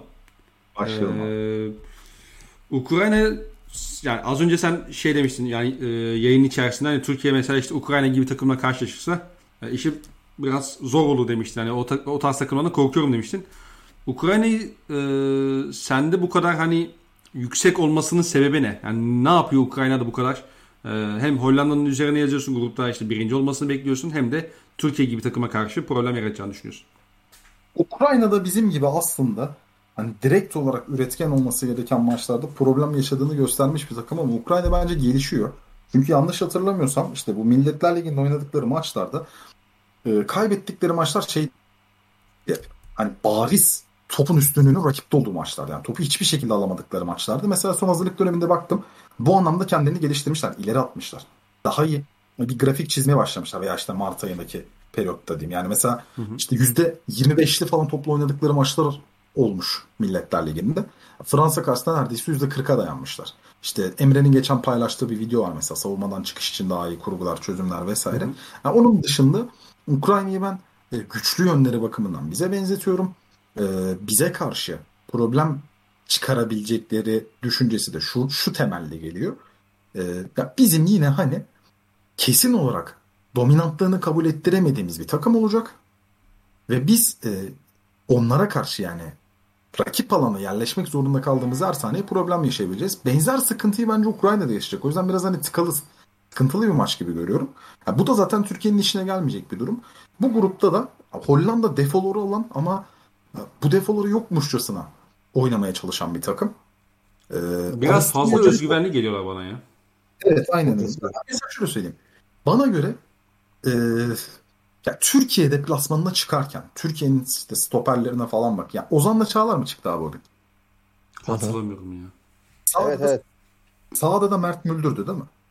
Evet. Hı hı. Abi Forvet'e Depay'ı koyuyorsan hazırlanmamışsın. Hani. Hele bir de olimpiyatta değil mi? Bir ciddiyetsizlik aynen. Bir ciddiyetsizlik var bence ortada. Ee, yani senin iki tane stoperin mesela az stoperin yok. Van Dijk'ın yok. De Vrij'in yok.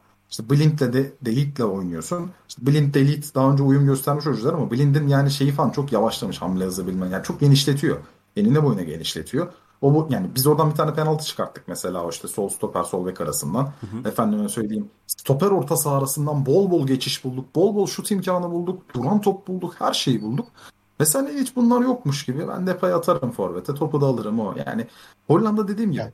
Yani, bir de yedekte forveti olmasa anlarsın ya. Weghorst var, şey var, Luke de Jong var. Weghorst müthiş sezon oynadı mesela.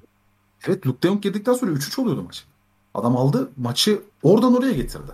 Tamam Uğurcan atabilir fark etmez oyunu da değiştirdi. Yani yine ceza sahasında top atıyorsun ama bu sefer bir karşılığı oluyor. Yani 3-0 iken dahi işe yaramış Luke de Jong. Ve sen hani bunu yok sayarak şey yapıyorsun. Yani dediğim gibi Hollanda defolar olmasına rağmen yokmuş gibi davranan bir takım olduğu için ben Ukrayna gibi takımlara karşı geride kalacağını düşünüyorum. Avusturya'yı niye bu kadar aşağıları yazıyorum bilmiyorum. Yani bir iki maç izledim sadece aslında. Onları da çok beğenmedim ama inanılmaz fikrim yok. Makedonya'nın da puansız kapatmayacağını hatta Hollanda karşısında dahi zorlayıcı bir takım olacağını düşünüyorum. Yani bu grup hakkında aslında somut fikirlerim Ukrayna Hollanda'dan ibaret. Ee, peki Enes senin eklemek eksiklerin var mı? Ee, Ukrayna, Hollanda veyahut da diğerlerine. Ee... Ya şöyle Avusturya'yı izledim ben 2-3 maç. Ya, felaket bir performans koyuyorlar. Hı hı. Yani haddini bilmiyor kelimesinin bence karşılığı bir Avusturya var. Topu aldıklarında çok genişler. Topu kapanmaya kalkıştıklarında işte iyi bir takım değiller. Ya hani Alaba'mız var. Alaba'yı nerede oynatalım? Oyunun merkezinde mi oynatalım? Kanada mı oynatalım? Hani bir çok net bir plan dahilinde olmayan bir takım hüviyetindeler bence. Ee, ondan dolayı benim Avusturya konusunda beklentim grup sonunculuğu. Ee, Ukrayna ve Hollanda'ya dönecek olursam Hollanda'da Alper'in söylediklerine katılıyorum. Ekstra olarak şu var. Hocalarının liyakatle seçildiğini düşünmüyorum ben.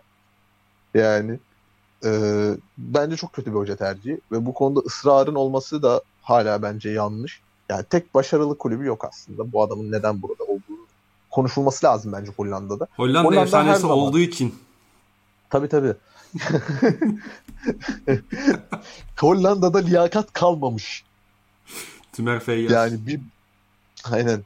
Abi ben genel manada Hollanda'dan kötü bir performans bekliyorum ama yani elinde Weghorst var, Luke de Jong var. Bu adamlarla yani rakiplerine üstünlük kurabileceğin senaryoları oluşturman gerekiyor.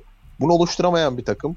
Blind'i stoperde oynatıyorlar. Blind'in stoperde oynadığı senaryoda takım kısalıyor. Kısaldıkça duran toplardan problem yaşayacak bir takıma dönüyorlar ve Kuzey Makedonya gibi, Ukrayna gibi bu turnuvaya geldikten sonra dörtlü oynamayacaklar bu adamlar. Bu adamlar gidecekler kendilerini daha güvende hissettikleri bir beşli savunma bloğuyla oynayacaklar kesinlikle. Ve bu beşli savunma bloğu da otomatikman yani takımının boyunu uzatacak ve duran toplardan arayacaklar ve duran, top, duran toplardan bulacaklar bence. Hollanda yani şeyin turnuvanın en kötü duran top savunan takımlarından birisinin olmasını bekliyorum ben. Hı hı. Polonya ile birlikte. Ee, Hollanda'nın o açıdan ben çok gol yiyeceğini düşünüyorum. Ki zaten bunu ispatladılar. Uzun süredir de çok yiyorlar. Ee, Ukrayna'nın özeline dönecek olursam Ukrayna'da bu geçen Space'te Ukrayna'dan futbol Evet. almıştık. O benim kafamda az çok bir fikir oluşturdu. Çok takip etmedim ama yani Dinamo Kiev biliyoruz, Shakhtar biliyoruz. Bunlar bir ekol takımı. Sonuç itibariyle ekol her zaman uluslararası futbolda kendisinin etkisini gösterir. Ukrayna iyi savunabilen bir takım. Ukrayna fizikli bir takım. Ukrayna bu artıları Avusturya'yı ben bu grupta hakikaten zaten şekilden, şemalden bağımsız 3'te 0 çekip averaj takım olacağını düşünüyorum. Belki yani Makedonya'nın da bu yüzden bir şansın olduğunu düşünüyorum. Hatta ilk maç zaten Avusturya Makedonya ilk maçı kaybettikleri zaman turnuvadan da tası tarağı toplar giderler diye düşünüyorum. Ee, Ukrayna'nın burada şöyle bir problemi olduğunu söylüyordu o Ukrayna'dan futbol arkadaşımız. Buşçan ve diğer 3 kaleci totalde hepsinin yan top problemi varmış. Yan top problemlerini tetikleyecek tek rakip Kuzey Makedonya. Ama hani Turilerler Ukrayna'nın da yan top zafiyeti iyiden iyiye göz önüne çıkarsa Ukrayna'nın da elenme şeklinin bu şekilde olacağını düşünüyorum. Ee, alt alt takımı oluştururlar muhtemelen. Şey Hırvatistan'ı gibi olabilirler bir bakıma. 2016 Hırvatistan'ı gibi olabilirler. Onlar da böyle hafif kapanıp geçişlerde can yakan bir takım olmayı planlıyorlardı. Onların Manzukçi vardı. Bunların Manzukçi yok. Ee, çok üretken olmasalardı ben bu, bu grupta yeteceğini düşünüyorum yani. Makedonya'ya güçleri yeter. Avusturya'ya felaket bir Avusturya bekliyorum dediğim gibi. Hollanda'ya da yani şek Hollanda'nın şekli bize geçiş oynayın. Biz geçişten çok yeriz Ama şeklinde bir halleri var. Bu üç maçında şekil itibariyle yiyeceklerini bekliyorum. orada şey kritik değil mi ama yani Hollanda maçında ne kadar bitirebilecekler çok kritik bir soru değil mi? Ya bence Hollanda çok fazla veriyor. Kalecisi de yok. Kalecisi de hala Tim Krul oynuyorsa bu takım yani kusura bakmasın da yani. Neyine güvenip de ön tarafta top oynuyor bu takım. %55'lere %60'lara nasıl çıkıyorsun yani? Hollanda bizim maçı özel değil. Letonya maçında falan da yaldır yuldur 18 çevresinden şut imkanı veriyor. Şut atarlar. Tabii tabii. Ya Ukrayna'da Zinchenko var, iyi şut atıyor. Yarmolenko var, iyi şut atıyor. Ya atar abi. Elbet atar. Ukrayna atar ya. Ya şu saçı saçı sakalı ağarmış biri vardı orada. Kimdi? Vallahi şimdi bu programın ortasında bulamayışımız itibariyle rezillik çıkarttık. Ama Muhtemelen rezillik çıkartacağım. Ya Brezilyalı devşirme hatta ya. Bakalım hemen bakıyorum. Yaremçuk diyeceğim. Yaremçuk değildir. Yok lan. Mal- yok, zaten- ne alaka? Marlos. Brezilya dedi adam. He Marlos okey tamam bak biliyormuşuz aslında. Abi dilimin Hadi. ucundaydı ya. Ciddi söylüyorum şaka değil. Marlos olacak mesela. Aa Malinovski var bu takımda ya Hayda. Malin- Malinovski yazdı. Hollanda maçında Malinovski'nin golü var arkadaşlar yazın. Hatta şöyle Bu- bu da-. Bu da yatırım tavsiyesi değil. Malinovski turnuvada her maç atacak gibi geliyor yani. Şey Golovin demiş. Diğer mesela grup Golovini bu grubun Malinovski diyebilir. Gol kralı Malinovski. Alişka ilk geldiğinde ve Gökhan'inler ilk geldiğinde ben babama şey demiştim. Ya bu ikisi 40'tan aşağı atmaz herhalde. Çünkü hani öyle bir, benim, benim şut potansiyeli yok. Gökhan'inler biraz yardımcı olsaydı olacaktı da. Şey oldu. Malinovski Gökhan'inlerden artık hani şimdi bütün sene biz o golü bekledik ya. Hatta son hafta bile bekledik işte şey şampiyonluk maçında vesaire. Şey oldum ben hani bir yerde bu Akhisar maçı vardı ya Atınç'ın gol attığı. Evet.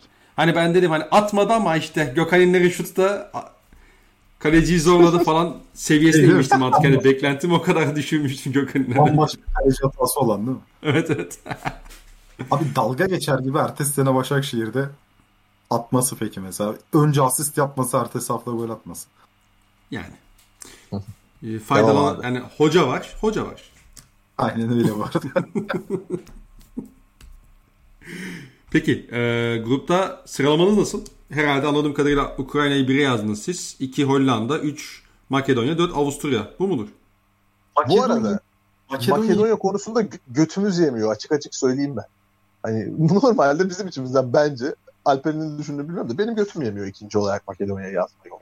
Abi ben ben Makedonya'yı ikinci yazmayı canı gönülden istiyorum da hani 4 olsa kimsenin şaşırmayacağı bir takım ve 2 demek çok iddialı ya. Yani, yani Yani bu yani çok dinleyenimiz yok ama hani bir şekilde rezil olmak da istemiyoruz o insanlar. tabii tabii hiç gerek yok böyle şeyler.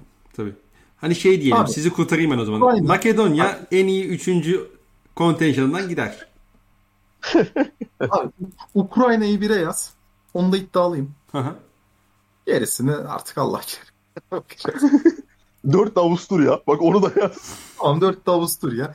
2 ile 3'te aldım verdim yapsınlar. kim 2 olursa. Memphis Depay. Abi bak, aldı, aldım verdim yapsalar Hollanda teknik heyeti çok yüksek ihtimalle yine Depay'ı falan koyar böyle. Ayağı 51 numara birini koymaz yani. Aynen O yüzden. öyle.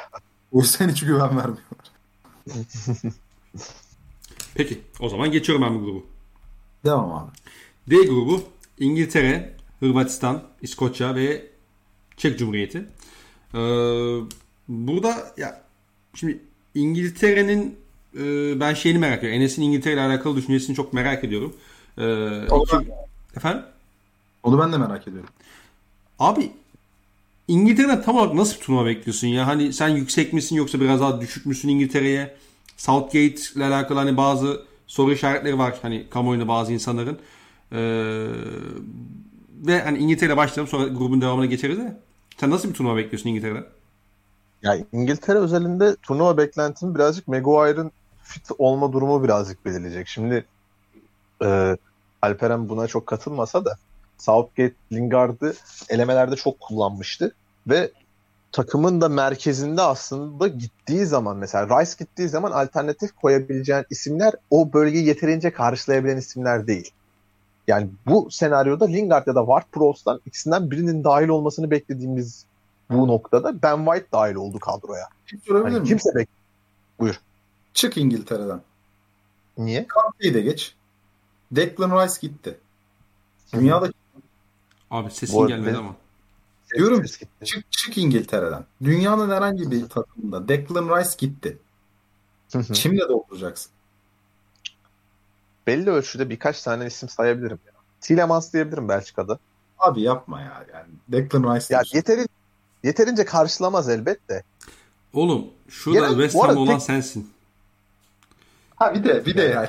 Tinerciliğin alasını yapacağına düşünün. Tielemans bulurum ya bulurum. Muadil Abi yok dünyada- diyeceksin çıkacaksın abi. Bitti bu kadar yani. Yani. Bir de bugün bana West Ham United formalı video atmış. hani çıkarma formayı üstlerinden ya. Formayı çıkar hakikaten. çıplak podcast yap. Rice'ın şey durumu da var ama. Sağlık problemi de çok iyi değildi. West Ham'da da son dönemde bütün sezon sakatlanmadı. Hatta kariyerinde de sakatlık yoktu. Son ay sakatlandı ve hızlı dönmeye çalıştı West Ham'ın Avrupa elemeleri için. Oradan kaynaklı olarak bir problem yaşayabilirler. Jordan Henderson sakattı tüm sezon. Oradan problem yaşayabilirler. Maguire dediğim gibi problem Ben White'ın da tercih edilmesinden bu gözüküyor. Hı hı. Bu sakatlar çok belirler. Ama hepsinin sağlıklı olduğu senaryoda İngiltere'nin ileriye gitmemesi için hiçbir şey yok. Sebep. Yani tabii canım bu takım yani favoridir. Rahatlıkla favoridir. Ben Ama yani dediğim gibi o sakatlık problemleri kesin ortaya çıkar yani. ben sakatlık riskini de göze alarak İngiltere'nin en önemli 2-3 şampiyonluk favorimden hatta 2 şampiyonluk favorimden biri olduğunu söyleyeyim. Ya İngiltere özelinde hakikaten ya üretim kapasitesi sete oturduğunda en yüksek takımdır. Kesinlikle en yüksek takımdır. Ama o takımda şöyle bir problem var. Şey olsaydı, Trent olsaydı rakipler için bir tane maden vardı. Stones Trent tarafı hakikaten madendi. Hı hı. Ya bariz maden. Oraya oynardı takım. Çünkü Stones da sezonun sonuna doğru o yükselişten sonra bir düşüşe girmişti. Ama Trent gitti. Orada kesinlikle Walker oynayacak. Puh, Yani bu şey durum olmazsa eğer dediğim gibi Maguire hakikaten fit bir şekilde turnuvanın tamamını oynarsa İngiltere net adaydı. Bir tane ama şey arardı. Bence İngiltere Southgate de arıyordur. Bence aramalı da. Bir tane net bir şekilde geçişte sol taraf atabileceği bir oyuncu arıyordur. Sterling çünkü çok kötüydü. İngiltere bu bracket'tan falan ayarlasın ikinci maçlar sonunda. Portekiz ve Fransa ile en geç eşleşebileceği ağaç neyse son maçı ona göre bir skor dizayn etsin. Yani oluyor. Çok fazla oluyor bu. Artık anormal bir şey değil. Ben Aynen bu ha- hak hukuk meselesi de değil yani. Vay Yani- Los Angeles Clippers. yani o Tabii limit canım. Şu anda da Leonard tişörtü işte Efes'ten kaçmak için atıyor. Bu Hı hı. normal bir mesele. Ben İngiltere'nin Wembley'i göreceğine neredeyse eminim. Ve şey muhabbetlerine de hiç katılmıyorum. Abi İngiltere bu işte hani turnuvalarda problem değil. Ya 2016 Portekiz'i de öyleydi oraya gelene kadar mesela. Senelerce turnuva oynayamayan bir gibi aslında 2000 oluyordu da yani yarı finalleri 2000 vardı. Finali var ya 2004'te Yunanistan'a kaybetti bu takım. O turnuvada iki defa kaybetti. Aynen. herhalde. Açılış kapanış. Olumsuz anlamda. Yani yapabildiğinde de Yunanistan'a kaybetti. Ama Tabii. yani hani ben artık onların çok bağlayıcı olduğunu düşünmüyorum. Bir de ben ivmeye çok önem veriyorum. Belçika'da eksi yönde söyledim. İngiltere'de artı yönde söyleyeceğim. Ben İngiltere kadrosunu üyelerinin çok büyük kısmının sürekli olarak yukarı inmelendiğini, birbiriyle oynamak için çok uyumlu, elverişli oyuncular olduğunu ve her senaryoya göre oyuncular olduğunu düşünüyorum. Ya bir de birbiriyle oynadı bu oyuncular bu arada. Evet evet. Yani Yani. kenardan Calvert-Lewin getireceksin. Kenardan Sancho getireceksin. İşte her şeye rağmen bir Sterling getireceksin. Reece James getireceksin. Chilwell getir. Oh ya Mount, Foden efendim Ya düşünsene Mount, Mount muhtemelen üçlü çıktıkları ilk maç yedek kalacak. Mount yedek kalacak. Grealish yedek kalacak. Ya bu adamlar üretim bir de şöyle üretim üretim üretim adamlar bunlar. evet, evet. Hani Gerrard bak Bak mesela şeyi hiç saymadık mesela Sancho'yu saymadık bile. Hani Sancho'yu muhtemelen Fo- Foden oynayacak kenarda Sancho'yu diye düşünüyorum ben sağ mı? kenarda. kesildi muhtemelen. Hani bana gelmedi ses. Bana geldi. Ee, şöyle O zaman ben de kesilmiş. Aha, ya dediğin dediklerine yüzde yüz katılıyorum. Bir de şöyle bir şey var. Ya ben bunlara gerçekten çok kıymet veriyorum. Bu Türkiye için de değerli. İngiltere işte bu Gerrard'lı Lampard'lı dönemde ne bileyim işte Capello'nun falan yönettiği dönemlere göre forma ağırlığı çok yükselmiş bir takım. Yani garanti forması bir iki oyuncu dışında yok. O bir iki oyuncu da performans koyduğu için garanti. Herhangi bir şekilde işte tecrübedir, lobidir, ağırlıktır, kaptanlık değil. Gerçekten çok iyi oyuncular olduğu için garanti kenarda oturan oyuncunun arıza çıkartacağını veya işte sahaya girdiğinde arıza artık hani burası turnuva. O biraz yalın bir ifade yani- oldu da hani sahaya girdiğinde verimlerin düşeceğini düşünmüyorum. Çünkü hani kimse Abi kendi en basitinden Lingard mesela turnuvadan elimine edildiği gün direkt şey paylaştı. Hemen post attı. Biz ben sizle beraberim buraya kadar gelmek bile çok büyük. Şey, ben, bu çocuklara inanıyorum. Aynen öyle. Bir de mesela 2018 Dünya Kupası'nda bir slogan çıkarttılar. It's coming home diye. Hırvatistan'a kaybettiler. Hırvatistan'a kaybetmek onlar için aslında bir yıkımdı. Çünkü Hırvatistan hani yıllardır final görmüyor etmiyor falan. Ama Hırvatistan da o dönemin yukarı ivmelenen takımıydı. Yani 2016'da bir parmak bal çaldılar, sıkıntı yaşadılar. 2018'de daha hani fizik olarak çok diri bir Hırvatistan var falan. Hani yenilenebilecek bir takımdı. O şoka rağmen İngiltere halkı milli takımıyla yine bağlandı. Oyuncular yine bağlandı. İnanılmaz istiyor. Bütün kadro çok istiyor. Süre almayı, dakika almayı, dakika almasa dahi ülkesinin başarılı olmasını çok istiyor. Herhangi bir oyuncunun tabii ki kilit oyuncu işte Maguire sayıyor. Ben genel kadro açısından yani mesela Kane'in kötü oynamasını hangi takım tahammül edebilir? Ama o kadar zengin, geniş ve hani dediğim gibi bağlılığı yüksek bir kadro var ki şu anda. Herhangi bir oyuncunun kötü performansını kolaylıkla tolere edebilecek durumdalar. Her oyuna gelebilirler. Her şeye gelebilirler. Bu takım her şeyi yapar. Bir de şey diyeceğim. İngiltere İşte her maçta gibi. içeride mi oynayacak? Problem hakikaten onu bilmiyorum. Ve bunu yani- bilmemek Onu Evet. ben de bilmiyorum. Ka- şey bilmiyorum hani bu kafası. programın programın ortasında yine o rezilliği çıkar. Yok ya Bilme- grupta galiba şey grupta galiba içeride oynayacak. Yani İngiltere'de oynayacak maçları da. Yani devamında şey e, Evet ama arasını ben de bilmiyorum. Hani şey çünkü çok belirler abi. Hakikaten çok belirler yani. Bir de belirler ama şu var. Yani olumlu anlamda belirler. Diğeri de eksi yazmaz. Hani sadece o avantajın ötürü. Ya bilmiyorum ben saha içinde çok güçlü, çok kuvvetli bir İngiltere düşünüyorum. Sadece yapması gereken şey abi. Fransa bu şekilde şampiyon olmuş bir takım. Ve hani fizik o her şeyle eşleşebilecek bir takım. Portekiz'in zaten alameti farikası. Ee, rakiplerini oynatmaması ve rakiplerini oynatmazken skor üretebilmesi. Bu iki takımdan olabildiğince final yoluna kadar en azından yarı finale kadar kaçabileceği bir ağaç çizsin kendine. Bu takım Wembley'i görür. bu takım bile görür. E, İngilizlerde de zaten slogan belli biliyorsunuz. Sene sanki 66. Şeyde yanılıyor muyum? Kazanma karakterli çok fazla oyuncular var şu anda. Abi bu takımın bak bu takımın ikame edemeyeceği tek adamı var. O da Harry Maguire'la Declan e, iki tane adamı var. Harry Maguire'la Declan Rice. Bu adamlar turnuvayı sağlıklı geçirdikleri her senaryoda İngiltere'nin her oyuna cevabı. Her Doğru. oyuna cevabı var. Mesela Fra- Fransa mı geldi? Topu mu bıraktın Fransa'ya? Derinde Maguire Stones oturuyorsun. Topu mu aldın? Rakip geçiş mi kovalayacak? Üçlüye döneceksin. Sağ stoperin Kyle Walker olacak. Merkezinde şey oturacak. e, Stones ya da Maguire oturacak. Diğer tarafta Maguire da Stones oynayacak. Önlerinde Declan Rice'la Jordan Anderson oynayacak. Rahat rahat keseceksin. Sonra diyeceğim Portekiz'de mi oynayacaksın? Yine aynı senaryo geçerli. Bu takım oturdu. Şey mi yapamıyor? Üretemiyor mu? Üçlüye dönecek. Declan Rice'la beraber üçlüye dönersin stopere. Sağ tarafa atarsın Kieran Trippier'i. Dersin ki baba kes. Chilwell'i atarsın. Dersin ki baba kes. İçeriye de atarsın Dominic Calvert-Lewin. Uzarsın şöyle bir olursun bir 1.92 ortalama içeride. Hangi üç, üçlü stoper bu iki deve karşı koyacak bir noktadan sonra. Tabii. Her oyuna cevapları var. Ya bu işin dediğim gibi Declan Rice ile Maguire'ın fit olmasına bakar. Zaten galiba turnuvadan 6 ay önce falandı. Ee, Carragher'la Neville konuşuyorlardı. O zaman şey demişlerdi. Harry Kane'in gidişine şey kadar üzülmem demişlerdi. Maguire kadar üzülmem demişlerdi. O günden beri çizgim benim de aynı. Bu takımda Maguire giderse hakikaten çok bir problemler olur. Çünkü sol stoperde Tyron Minks'in, Connor Cody'nin ya da Ben White'ın oynadığı senaryo hakikaten can yakar yani. Harry Kane giderse bu takımın forvetinde Calvert-Lewin ve Rashford oynayabiliyor değil mi? Tabii canım Sterling de oynar. Phil Foden 9, sahte 9 oynadı oynar. Hadi onlar tamam. Onlar farklı oyunlar getirir de nihayetinde Santrfor orijinli oyuncuları e, itibarıyla söylüyorum. Calvert-Lewin ve Rashford Ya geriden adam Wat- Wat- Watkins'i getirmedi ya düşünsene. Muhteşem Adam- sezon geçirdi Watkins. Gelmedi. Watkins var mı bir dakika? Watkins olabilir Watkins olmaması lazım. Vardy de yok. Yüksel bak. mesela. Yüksel bak. Yani Vardy yok. Saka'yı bir böyle anlam- bir böyle bir profil. Yani Saka'ya çok anlam veremedim. Onun dışında çok iyi kadro.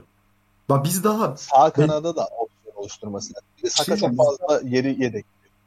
biz daha. Bellingham'dan adamdan saymadık değil mi? Bellingham şeyin yedeği ya direkt. Jordan Anderson yedeği. Ona Oğlum işte saymıyoruz girmedi bile ya. o- Tehdit, yetenek haznesi bir saymıyoruz yani. İşte bu takımda şu şu var derken Bellingham aklımıza gelmiyor. Acayip bir kadro. Yani İşte Trippier aklımıza gelmiyor az önce. Tabii canım. Aa, işte Declan Rice. Declan Rice. Declan Rice ve Harry Maguire bu ikili. Podcast'tan sonra da FM'de karşılaşacağım takım bu arada. Peki. Peki. Bu bilgiden Gene- sonra da grubun kalan kısmına değinmek istiyorum müsaadenizle. Evet. Ee, Alperen bu. çok kısa hani şey Hırvatistan'a şöyle başlayayım. 2018'den ne kadar kötü durumdalar sence? Hırvatistan'ı çok beğenmiyorum şu anda. Hı hı. Ee, ya Modric'ler falan yaşlandı. Modric'in bir nebze hani bunu bir nebze değil aslında. Yani tolere edebilecek top oynayabiliyor ama diğer parçalarda benzer durum söz konusu değil. İşte Mandzukić'leri yok, Rakitić'leri Hiç yok. Yok. Rakitić'leri yok vesaire. Bir de hani Hırvatistan şeydi yani 2018 Dünya Kupası onların hem jenerasyonlarının hem oyunlarının son kurşunuydu. Hı hı. 2018 Dünya Kupası'da Hırvatistan birçok rakibine acayip fiziksel üstünlük kurdu. Bu sefer fiziksel olarak mesela Çekya'ya karşı çok büyük problem yaşayacağını düşünüyorum. Ee, ya Türkiye'nin en sorunlu, en dağınık ve en plansız çıktığı hazırlık maçında hatta 3 taneydi hazırlık maçında Hırvatistan'ın ana yapısında 3 tane gol atmışlığı var. Problemli takımlar. Ben ilk ikiye gireceklerini zannetmiyorum. İlk ikiye girseler de çok ilerleyeceklerini zannetmiyorum. İkincilik favorim benim Çekya. Peki Çekya'da e, şey yapmak istediğin noktalar neler? Hani ön plana çıkarmak istediğin noktalar neler? Yani Tuçek varsa Çufal varsa tamam yani. Bu takım kafa vurabiliyorsa tamam ya. En West Ham'lı adamı soranlara ya. Harbiden. Yani Hayır West Ham'da- benden büyük West. bir dakika. bir dakika. Benden büyük West Ham'lı ya. Hayır değil. Ben Slavia Prag. Ama biz sen orada şimdi kafa kafaya geliriz. Sparta Praglı olarak falan diyormuşum. Hayır Slavia Prag bak lütfen. Sparta Praglı demek hakarettir bana. Abi Alex Kral, Vladimir Çufal, Alex, Thomas Tuchel. Alex Kral buradan Cindiri, Cindiri Tripişovski hocama selam. Abdullah Ab- Abdullah Sima. Muhteşem. Muhteşem takım ya. Ben çok seviyorum o takımı. Hakikaten. Bir de Abi- ucuza ucuza bırakıyorlar topçuları ya. Suşe'ye 8'e kiraladılar. Sonra 15 aldılar.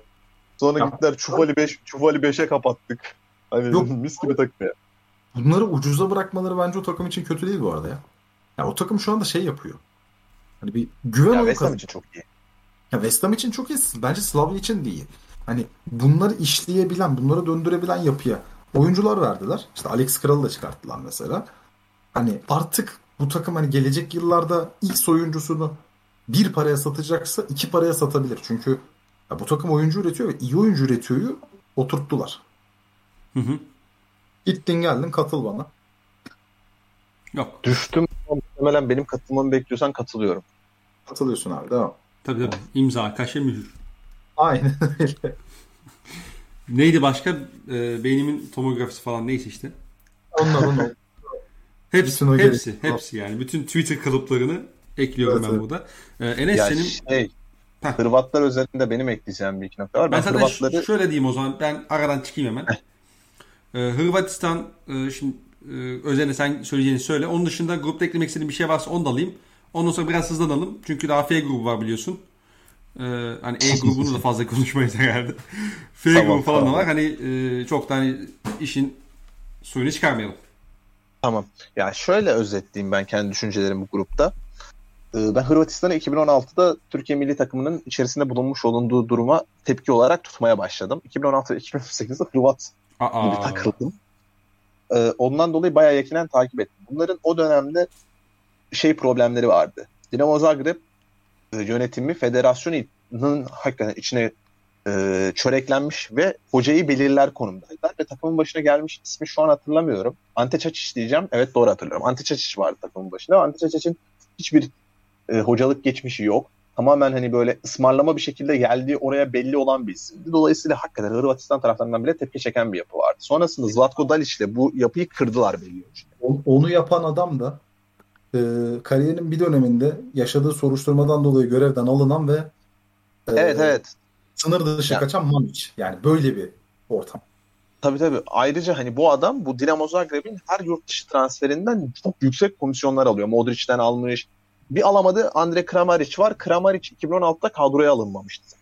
2018'de de gayet iyi etki yapmıştı Kramaric bayağı turnuvada. Artık nasıl Muhteşem. oturduysa almamış kadroyu. Aynen aynen. Aldırmamış. Adamı sana şöyle anlatayım.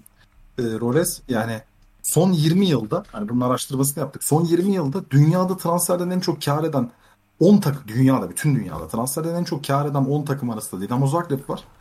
Yani bu takımın korkunç bir büyüme yaşamasını beklersin değil mi? Hı hı. Ya Karın %80'i bir adamın cebine gidince takıma bir şey kalmıyor. O takım işte Avrupa'da Fener Fener'e elendi galiba gruplarda. Yok Fener'i Yok. yendi. Yok yok şeyde ilk, ikinci buluşmalarında yendi sanki. Birinde elendi gibi hatırlıyorum. Yanlış da hatırlıyor olabilirim. Fener Ya zaten bu eşleşmemiş seneye olabilir kadar yani. bir Avrupa başarısı yoktu. Bu seneki Tottenham zaferine kadar yoktu. yıllarca. Aynen bu sene mesela işte Hırvat futbolu 2017'den itibaren belli ölçüde transforme oldu. bu adamdan iyice arındılar. Belli ölçüde arındılar. İyice diyemem de yine. Dinamo Zagreb de arındı bu adamdan. Ve sonrasında Ante Čačić kovuldu. Hatta Hırvatlar turnuva esnasında da yuhalıyorlardı takımı. Hiç desteklemediler. Canlı yayın yoktu. İşte hani meydanda maçları falan verilmedi. O derece bir tepki vardı Hırvatistan'da. Sonrasında e, 2016'dan 2018'e geldiklerinde hoca gitti Zlatko Dalic geldi. Zlatko Dalic hakikaten burayı belli ölçüde liyakatiyle gelmiş bir isim. Ee, sonrasında bu takımın en büyük artısı şuydu ama 2018'de. Bu takım gittiği zaman birincisi gidebiliyordu. Gittiği zaman da bitirip dönüyordu. Ve Tabii. o hep söylenen aa Lovren, aa Vida, aa şu böyle bir şey yoktu yani stoper tandemi olabildiğine güven veren arkalarında Subas için oynadı. Muhteşem bir savunma takımıydı bu takım. Çünkü Modric ve Rakitic yani kendileri çerçevesinde hem 6 hem 8'i hem pivot hem ne dersen her şeyi oynayabilen adamlardı. Dolayısıyla muhteşem oynuyorlardı. Bir de Brozovic o dönem yükselişe geçmişti. 2018'de de hafif hafif bugünlerini gösteriyordu Brozovic. Neyse E, herhalde o bir da de en iyi Mo- en iyi Modric izledik o sene. tabii tabii kesinlikle Ballon d'Or aldı ya sonra. Aynen Ballon d'Or senesi değil mi? Evet evet. O o takım o şekilde final oynadı. Ama bugüne döndüğümüzde hatta ya şöyle söyleyeyim bu zamana kadar liyakatiyle eleştirilmiş Hırvatistan 2018'de gruplardan sonra yedek kalmayı problem eden şeyi Kalinic'i takımdan gönderdi. Normalde daha kötü ifadeler, argo ifadeler kullanmak istedim ama. Ee, sonrasında Aman hocam. Bugüne aman hocam. bugüne döndüğümüzde bu takımın Manzukic gibi forveti yok. Hı hı. Orta sahasında Rakitic'i gitti. Lovren Avrupa futbolundan uzaklaşıp Rus futboluna döndü ve çok hani yoğun savunma yaptığı bir noktaya gitmedi. Virstaliko oyun şeyini kaybetti. Ya bu takımın ayrıca üret, üretim becerisine Kovacic ve Modric, Kovacic, Modric, Brozovic oldular. Bu takımın üretmesi çok zor. Merkezden üretmesi çok zor. Perisic ve Rebic var kenar- kenarlarda. Bu takımın koşması lazım. Koşmasında da böyle şöyle bir problem var. Lovren çok uzaklaştı dediğim gibi Avrupa futbolundan. Sete oturduklarında çok büyük problem yaşarlar. Sete oturmadıklarında da üretemeyeceklerdir. Çünkü dediğim gibi Perisic de Rebic de üretken kanatlardan ziyade skora giden kanatlar ve Perisic bütün sezon neredeyse sol kanat bek olarak oynadı. Ondan dolayı Hırvatistan'ın Çekya'ya karşı forveti de yok ve gittiğinde bitiremediğin her senaryoda top kalene döner. Ben Livakovic'in iyi bir kaleci olduğunu düşünüyorum. İyi bir kaleci de olacaktır. Ama bu turnuva o turnuva değil. Bu turnuva muhtemelen hani Hırvatistan'ın Çekya'ya Çekya maçı önemli zaten ama ben Çekya'ya yenileceklerini düşünüyorum. Bir duran top golüyle ya da bir farklı bir şeyle bence yenilecekler ve eğlenecekler. Turnuvanın bence yani Belçika'nın gruptan çıktığı sonrasında elendiği noktada ikinci hayal kırıklıklarından birinin Hırvatistan olacağını düşünüyorum dolayısıyla. Ben çok daha kısa özetleyeyim. Pas yok. Şut yok. neden, Neşe, neden eşek tastanlı olmak zorunda? Harbiden grup üçüncülüğü eşek tistanıma ayırıyoruz. Hatta en kötü üçüncülük kontenjanından da bir üste çıkamıyorlar değil mi? Tabii tabii en kötü. en kötü üçüncü. Devam abi. En... İskoçya'ya hiç değinmedik. İskoçya ile alakalı konuşmak istediğiniz bir şey var mı yoksa geçelim mi? Bir fikrim yok benden çıksın. En ufak ya şu ya, kadar bir fikrim yok. Ya İskoçya özelinde İskoçya bayağı boyu yüksek. Belli ölçüde oyun oynamaya çalışan takım ama İskoçya'da şöyle bir problem var. Birincisi sağ stoperi Scott McTominay, sol stoper Kieran Tierney. Bu iki isim de stoper değil. Bundan dolayı sete oturdukları bir, bir iki maçta büyük bir takım gelir, atar, gönderir. Ya bence Hırvatistan'a problem çıkartırlar. Belli ölçüde Çekya'ya da çıkartırlar. Bence Çekya e, İskoçya maçının galibi ikinci olur. Ben burada Çekya'yı birazcık ön tarafta görüyorum. Ama hani kimi maç vardır tek maç olacağı için belli olmaz ya. Ben o belirsizliği hissettiğim çok net maçlardan birisi Çekya, İskoçya. Bir köy kahvesine girersin. Selamünaleyküm dersin. Bu Tam grupta hani öyle bir grup oldu diyebilir miyiz İngiltere dışında? Aynen öyle. Mesela fantezi oynayanlar varsa Harry Kane'i direkt alsınlar, kaptan yapsınlar. Arkalarında da bir daha bakmasınlar yani. Tabii tabii. Ondan sonra da o malum şarkıyı söylesinler. Arkadaşlar. E... It's coming. Yok. Sosyal DNS'i 3'e katlamış biri olarak söylüyorum. Ne diyorsa tersini yap. Fantezi Premier Lig'de Hadi. Kapat şunu Muhittin abi. Anısı var. Fantasy Premier Lig ismini bitirene kadar uykum geldi zaten. Bilmiyorum bile ne oldu. ya yürü devam. Ya bir şey demeyeceğim. Neyse konuşursam hakikaten çok ağır konuşurum. Bu programı yayınlayamayız. Devam. Devam. Düşmanım bir değil. Devam abi. Değmez. İspatlayamadığım haklılıklarım. Abi bir şey ya programı uzun tutmayacağım uzun tutmayacağım diye. Sen şakalarını uzun tutuyorsun. Peki Devam hadi Enes şey, grup sıralaması alayım senden. Bir İngiltere, iki Çekya, üç İskoçya, dört Hırvatistan. Ee, abartma. Üç Hırvatistan da. Programı uzun tutmamak için. Evet. E grubunu biz zaten Enes senle konuştuk. Bir e dakikayla özetleyeyim ve geçelim mi? Adam gibi şerefimizde F grubu konuşalım. E grubu şey değil mi oğlum? Ben Polonya'nın bariz eğlencenin bariz eğlencenin düşündüğüm orada, senin, orada senin bence... bir dakika bir dakika bir dakika. Önce şu D grubunu bitirelim abi. Sen sadece İskoçya tamam, şey Hırvatistan yerini mi değiştirdin? Hırvatistan 4 yaptım. O Yok. da 3 yaptı. Yani, tamam. Ben Alperen'e katılıyorum o zaman. O kadar da değil. İskoçya'nın arkasında kalmazlar. Sen de cozutma. Görürüz. Gayet ikna edici bir açıklama oldu. Yani eşek, eşek listan ama Hani eşek. Nasrettin Hoca'yı taşıyan eşek. O kadar da bilinçsiz bir eşek değil. Göreceğiz. Aynen Göreceğiz. kanka Lingard ya. evet E grubunu sen, E grubunu Alperen bir dakikada özetleyecek. Buyur abi süren başladı. Abi E grubunda Enes benim Polonya karşı o Polonya konusunda zihnimi açtı. Ben Polonya'dan izlememiştim doğru düzgün. İyi bir turnuva bekliyordum. Hem biraz anlattı hem işte özet izledik. Abi Lewandowski ön libero oynuyor bu takımda. Çünkü Lewandowski dışında top çıkaran adam yok. Ve çok ürkünç bir şey. Şeyler var ya. Kirşovyak var, Zielinski var takımda. Ya yapamıyorlar ama. Yani olmuyor. Olmuyor yani. Paylaştıramamışlar ve çok üzücü olanı Lewandowski süper yapıyor bunu. Bu yüzden arada gol atıyorlar. Lewandowski yani, sen oyun kur bir de gol at. Abi evet gerçekten böyle bu arada. Evet oluyor hani.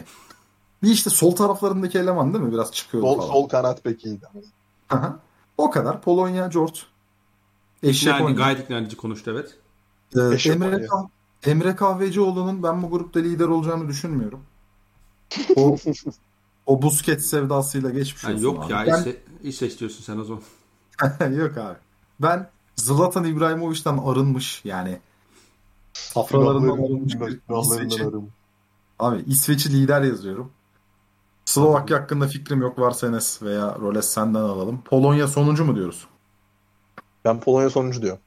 Polonya'yı şöyle Slovakya'yı bilmediğim için Polonya'da Slovakya sonunculuk yarışı yapar. Belki Slovakya ikinci olur. Çok iyi bir takımdır. İspanya'yı yani pardon Emre Kahvecioğlu'nu alır. Açıklamaya Slovakya'da bakar mısın? şöyle bir- Belki bir Slovak iyi takımdır. Hani bilemeyiz. Slovakya şey stoperinde, Şik- stoperinde Skriniar oynuyor. Ee, Çok iyi. kalede şey vardı. Pavlenka diyeceğim. Pavlenka değil. Diğeri. Aa, ne, Dubravka. Dubravka. heh. Dubravka müthiş kaleci ya. Pavlenka da Ya. müthiş kaleci. Ya sete oturduklarında iyi savunma yapabilecek. Sonrasında koşmaya kalkıştıkları zaman bu maklar falan hani iyi de koşabilecek bir takım. Abi Martin Dubravka sana online FM kariyerinde liderliği vermeme sebep olan insan. Ulan aynı Steve Bruce beni de yendi. Ama- Utanmaz herif. Ama ben o gün ben o gün shoot show yaptım ya. Dubravka kafayı yedi. Oğlum ben de şu show yaptım ya. Ama hayır bak- bak Alperen'in kırdığı 65 kadar seni kırmadı takımına. Salah'la altı pastan vuruyorum yemiyor. Oturttu bizi ya Steve Bruce o gün. Hakikaten ikimiz de sırayla. Ya Steve Bruce iki kere kovulacaktı. Bir onu yendi, bir beni yendi kaldı yere. Vay. Zidane hocam. Yusuf Zidane. Aynen. Evet. Yani ya ben Polonya üzerinde bir şey daha ekleyeyim bari hani neden bu şekilde olduklarına dair. Sonuç itibariyle insanlar bizi dinlesin ve bu konuda konuşalım diye yapıyoruz. Polonya Ocak ayında Paulo Souza'yı getirmiş. Paulo Souza Polonya Polonya ne konuşuyor? Polca diyeceğim. Po- Polish demek de Polak, istemiyorum. Polak, Lehçe değil mi? Polak, Polak, Polakça. Lehçe aynen. Lehçe daha doğru galiba. Kardeşim Aynen işte Lehçenin de farklı lehçeleri var. Onunla karıştırılabilir. Polakça. Tamam. Polis. Tamam neyse. Po- Polish konuş konuşmayı bilmiyormuş abi. Abi bu çok evet. Buyur. söyle.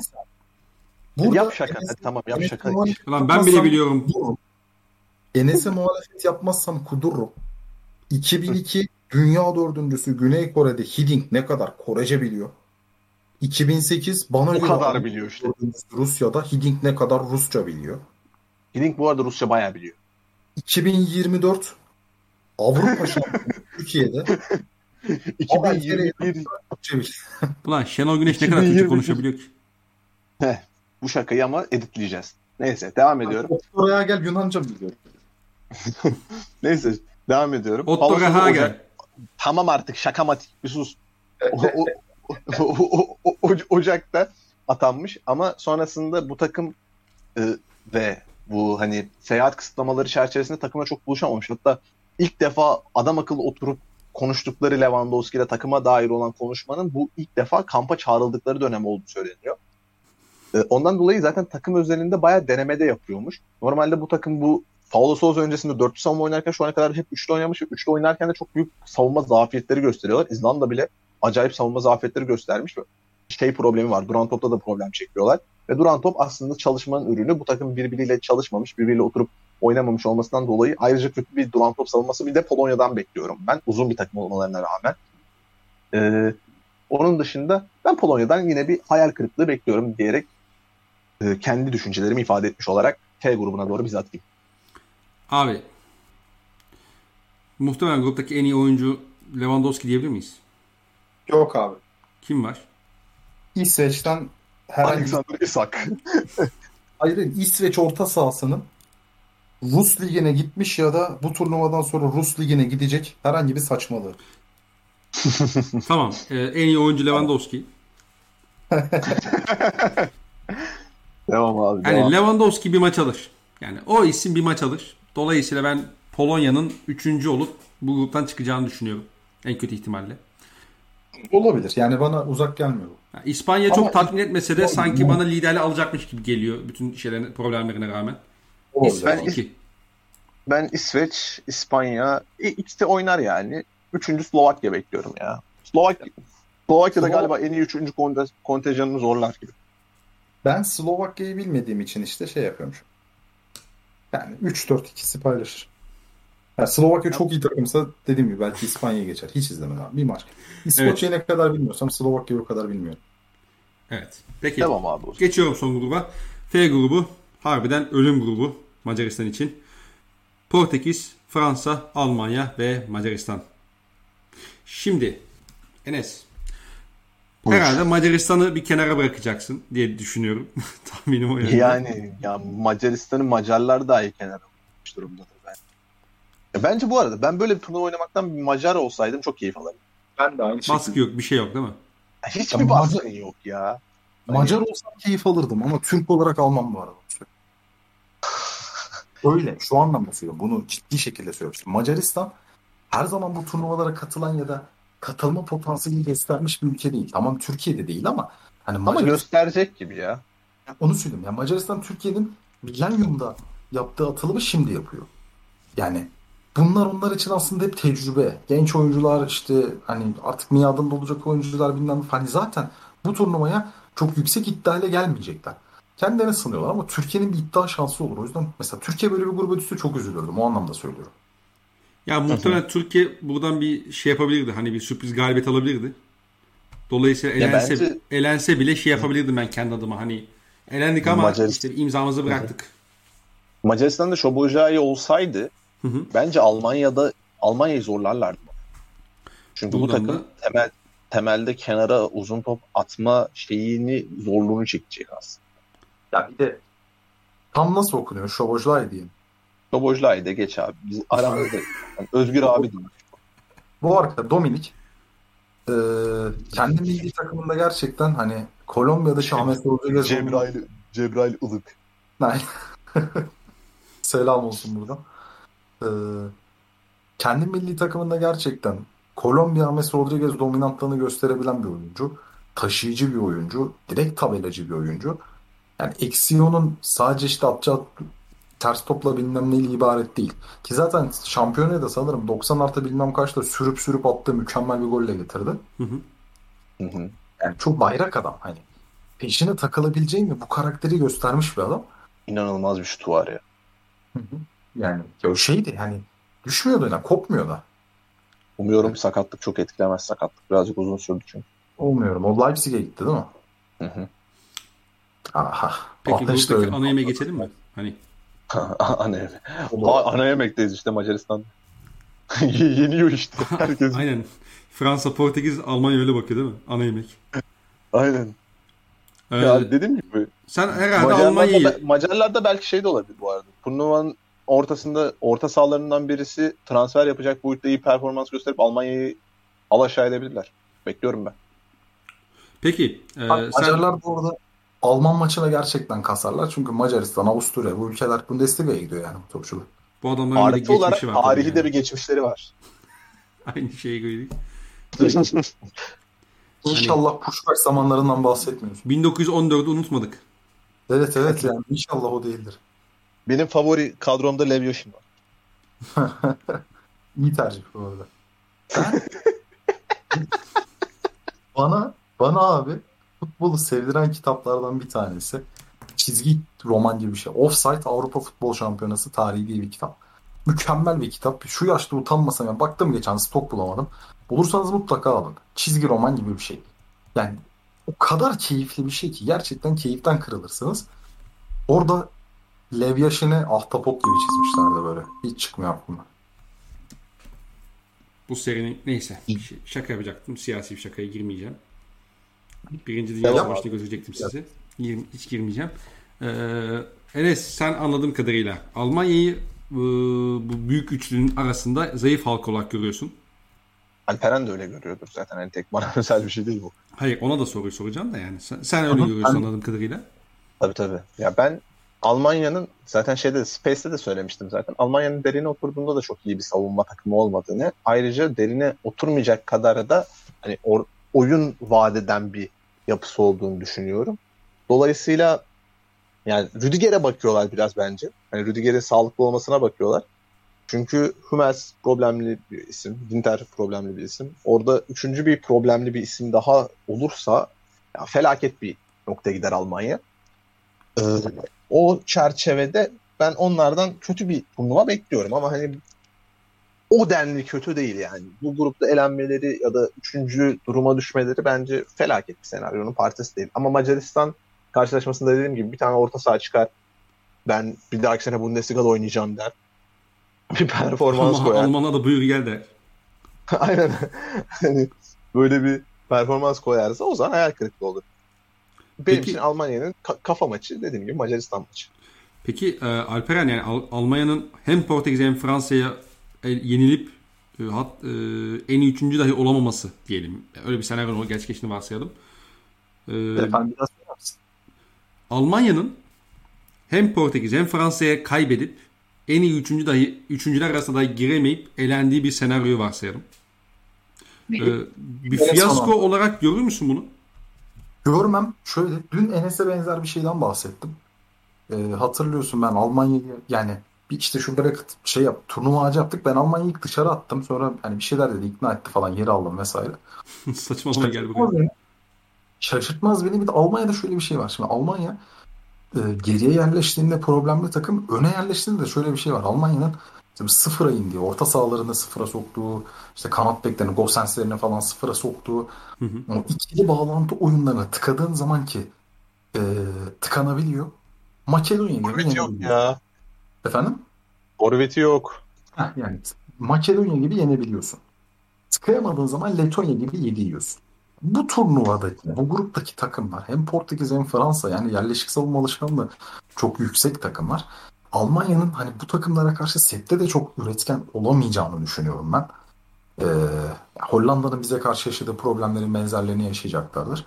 O yüzden ikisine de yenilmesi beni şaşırtmaz ama şöyle bir şey var. Portekiz'in kadro tercihinin ne olacağını hala bilmiyorum.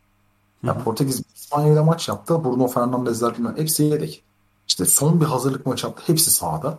Hani ben mesela Portekiz'in maç sonuçlarını ciddi şekilde kestiremiyorum ama 1-2 Fransa Portekiz olacak diye düşünüyorum. Bir de bence bu sefer Fransa Portekiz'e karşı istediği sonucu alır. Yani o gün beraberlik ihtiyacı varsa beraberlik, galibiyete ihtiyacı varsa galibiyet alır diye düşünüyorum. Referansın da. Hemen referansın da ver. Ee, yendi. Hadi ver referans. Bana, bana yaptığın şovu yap hadi. Abi Milletler Ligi'nde bundan çok değil birkaç ay önce yani bir sene kadar önce iki maçta gol yemedi Fransa Portekiz'den. Bence gayet yeterli. Eder yok abi. Eder var mı turnuva? Yok abi. Yok. Ne oldu? Gayet ikna bu arada. Eder olmasa o maçta da muhtemelen yemeyeceklerdi ve Abi teknik olarak finalde de 90 dakikayı gol yemeden kapattı Fransa. imza. Yani Ki bunlar yorum değil. Evet. Bunlar tespit değil. Bunlar Ya. fact. Gerçek yani. Oldu. Cihan Meksika'ya transfer. Meksika'da emekliliği garantilediği gündü. Yani Paris Saint Germain'e gelir gibi oldu orada. O Pepe'yi çalımladığı pozisyonda. Hı hı. Direğe vurdu. Meksika'da kaldı. Aynen ondan sonra biz de almadık zaten. Avrupa'nın Meksika'sıyız. Neyse. Ee, ya peki şimdi bu grupta olmasa bile Fransa ve Portekiz'in ilerleyen turlarda yaşayabileceği potansiyel problemler ne sence Alperen? Ya ben mesela Ben- Fransa'nın topu verdiği zaman kolay kolay böyle çabuk istediği şeyde alamayacağını düşünüyorum. Ee, ön hattının oluşan şeyinden dolayı. Bu Aldığı zaman yeterince üretken olamama tehlikesi var. e, Yani aksine ya. çok aksine iyi koşar abi. abi. o takım. ne? Kokar, çok koşar abi. Çok iyi koşar o takım. Abi ön hat yani topu kaybettiği anda direkt o topu kapabilecek bir üçlüye sahip olduğunu ben düşünmüyorum. Dolayısıyla biraz topu almak istersen bence Fransa'ya karşı alabilirsin. Ha, almak ister misin o ayrı bir konu da. E işte yani topu aldı, rakip Fransa'dan aldığın senaryoda Fransa acayip iyi koşar. Mbappe koşar. Griezmann koşar. Hı hı. Ya yok ama işte Benz- Benzema hem alan açar hem koşar. Diyelim Tamam, ki yapamadı diye, diyelim ki yapamadı Giroud iler yapar koşar. Ben başka Yani- bir şey söyleyeyim. Topu Fransa'ya verdiğin zaman Mbappe ile Griezmann ister istemez çok fazla çizgileri açılacaklar. Bu da direkt problem. Ha, Fransa'nın Tabii, yaşayacağı tabii. problem. Fransa'nın yaşayacağı net problem bu. Ben de böyle düşünüyorum. Ayrıca hani orta merkezden üretim gelebilir belli ölçüde Pogba ve. Polisso'dan. Ama hani tatmin eder mi? Ya turnuvadayız sonuç itibariyle ne olacağı çok belli değildi. Yani üretim problemi çekebilirler. bir de yani ben şey maçını biraz izledim. Hani full izlemedim gerçi ama sanki şimdi diğer maçlarda nasıldı bilmiyorum. Siz belki daha net cevap verebilirsiniz ama sanki Benzema'yı nasıl kullanacaklarını pek henüz çözememiş gibiler. Ne diyorsunuz? Ama bu takımın bir alışkanlığı var. Bu takım aslında Tabii. kullandığı isimler belliydi ya. Hı hı. Yani bu takımı kullandığı isim aslında Mbappe'ydi yani. 2018'de bu, bu takıma Dünya Kupası'nı getiren en net e, parça oydu. Abi az önce son hazırlık maçının oyundan çıkana kadar az önce Lewandowski için söylediğimiz tablonun benzerini sık sık maç içinde Benzema'da da gördük. Çok uzakta ceza sahasına yani tamam. Oyun atacaksın. Attıkları gol işte şey işte ilk gol Griezmann'ın golü ceza sahasında hani durduğunu sana da gösterdim mi? 3 kişiler ceza sahasında. Saçmalık gol değil mi şu? Asla gol olmayacak. Ee, vole, vole vurdu ya. Aynen. Şeye, Bulgar, Bulgar oyuncuya çarptı kalecinin bacak arasından falan. Aynen öyle. Yani Ya problem yaşayacaklar ama bu probleme çözümü var bu arada Döşamp'ın. 4-4-2'ye dönüyor hemen. Hı hı. Ee, Benzema ile Ciro'yu oturtuyor. Mbappe'yi kenara atıyor. Tamam skordan uzaklaştırıyor Mbappe'yi ama şey değil yani. Turnuvadayız yani. Mbappe bu turnuva bir tane gol alsın Fransa kupayı alsın. Mbappe'nin de çok umurunda olmaz yani. Lömer'e atıyor oyuna. Ya Lömer'e atıyor ya Dembele'yi atıyor ya Pogba'yı kenara çekiyor. Yani bir şekilde oyun içerisinden o 4-4-2'nin kenarından üretim yapabilecek oyuncuyu koyuyor. Ekstra olarak e, Lucas Hernandez'in çok üretim kabiliyeti yok. Dolayısıyla oraya şeyi atabiliyor. Lucadini atabiliyor ya da sağ bekine yine keza üretim kapasitesi düşük. Pavard yerine Lea Dubois atabiliyor. Hı hı. Buralardan üretim kabiliyeti yüksek bir kenar takımı oluşturup bol bol ceza sahasında şut yani orta kesip tekenleri toplamak üzerinde de bir planı var. Ama bu planında keza eksileri var. Ama zaten hani buna başvurduğu buna çok başvurmayacağı bir oyununu var. Ama hani mesela örnek veriyorum Macaristan'a karşı bu riski alır mesela oyun 70'te 0-0 iken. Gider Günçiçek, 4-4-2'ye döner. Günçiçek dediğim bir şey ekleme yapayım hani. Belki dinleyenlerin kafasına şey oluşmasın. Şimdi az önce 4-3 oynarken Mbappe'nin çizgi atılmasına dedik ki o zaman hani problem yaşayacaklar. Ama 4-4-2 oynarken Mbappe çizgi atıldığında onu şöyle açalım. Mbappe'nin çizgi atılması Mbappe'nin veriminin düşmesi demek değil aslında. Çünkü Mbappe çizgide de oynayabiliyor. Mbappe'nin çizgi evet. atılması demek içeride tek kişi kalman demek. Yani sen içeride çift forvet olduğun zaman Mbappe'yi çizgiye de at problem değil. Ya yok şey açıdan hani Mbappe'nin kenarda olması otomatik olarak hani az önce söylediğimiz gibi spordan uzak daha da uzak bir noktaya getiriyor ya. Hani belki kafada şey sorusu sorabilir. Hani 4-4-2 nasıl Mbappe'li oynayacak? Hani az önce diyordunuz ki Mbappe şut atıyor çok üreten değil de skor veren. Hani bunu otomatikman sordurabilir diye aslında. Ben zaten seni desteklen dediğini açan ve hani o soru işaretini ortadan kaldıracak bir şey söylemeye çalıştım. Şöyle. Ben de onu genişletip otomatikman iyice geniş bir hale getirdim. Muhteşem bir podcast ekibi ya. Ama Harbiden. işte ters Lep oynayan demeden kanat, leblebi.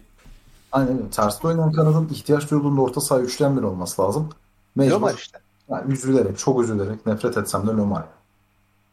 Lomar. Pogba da olabiliyor bu arada o. Olmasın be.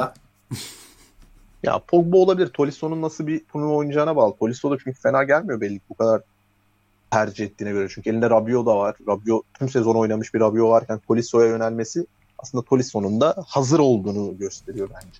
Ya Yani Fransa'da Abi belli ki Tolisso'yu da Rabiot'un oynadığı bölgede değerlendirmek istiyor anladığım kadarıyla. Yani normalde hani genelde 8 numara olarak gördük. Hazırlık maçında şey yaptı Ama- falan oldu. Yani Kante yokken direkt savunma önüne koydu mesela. sakatlık sonrası Tolisso şeye hani o üretkenlik kabiliyetinden uzaklaştı zaten. Otomatikman kalınlaştı da zaten. Kilosal manada da kalınlaştı. Ama Rabiot ile Yani beraber o- kullandı bile Rabiot'u iç kullandı. Hı hı. Yani mesela düz mantık gidiyorum tam tersini beklersin yani. Tabii tabii ama Tolisso'nun o sakatlık sonrası kilo bayağı faktör ya. Tamam. Biraz da Ee, o zaman arkadaşlar- bir 5 dakikada Portekiz'den bahsedelim. Arkadaşlar şöyle Abi. bir iki dakika içinde falan kapatmam lazım da olmadı. Hani ben siz bitirirsiniz. Hı hı. Hani bir acil bir durum oldu. Sıkıntılı bir şey değil de. Hı hı.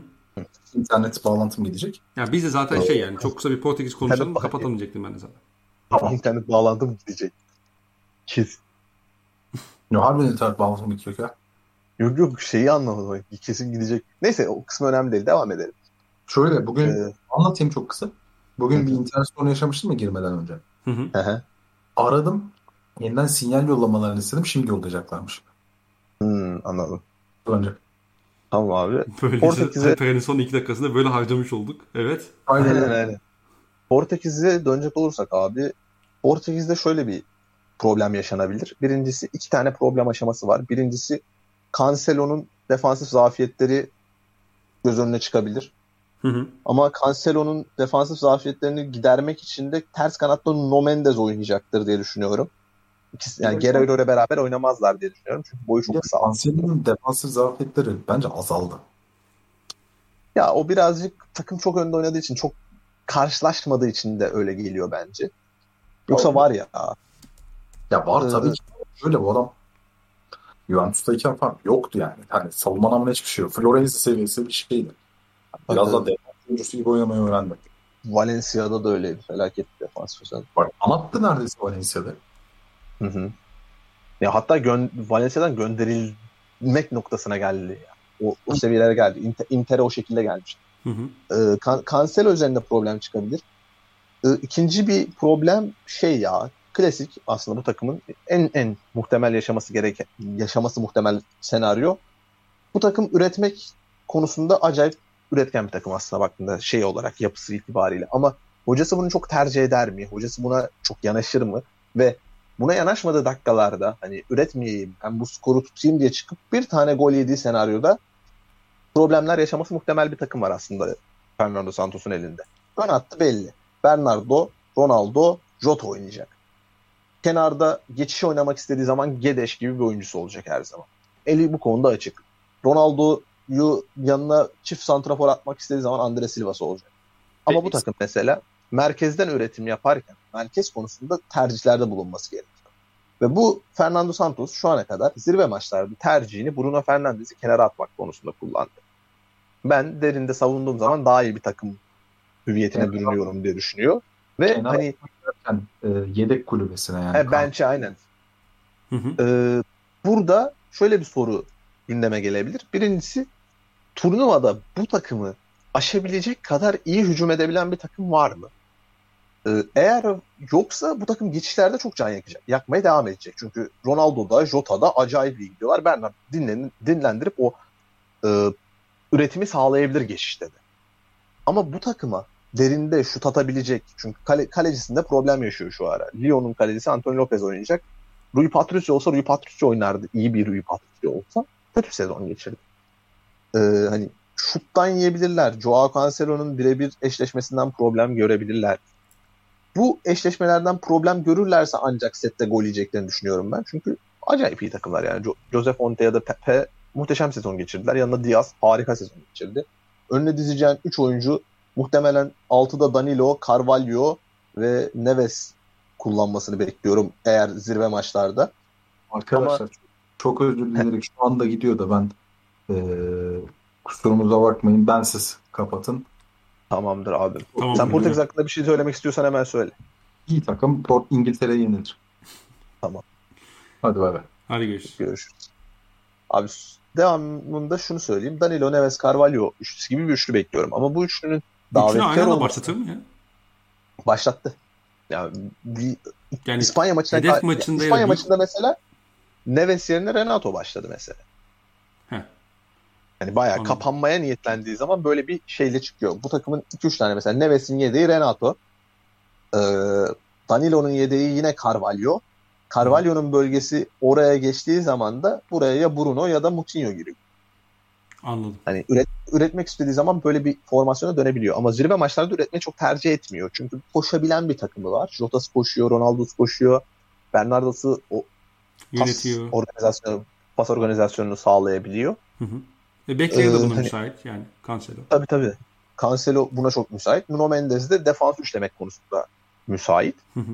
O açıdan hani ellerinde böyle bir malzeme var. Bu malzemenin yaşayacağı en yegane problem e, geçiş oynayalım diye çıktıkları maçta yedikleri erken bir gol. Değişiklik yapamazsın. Değişiklik yaparsan risk almaya başlarsın. Risk alsalar da üretirler bu arada bence.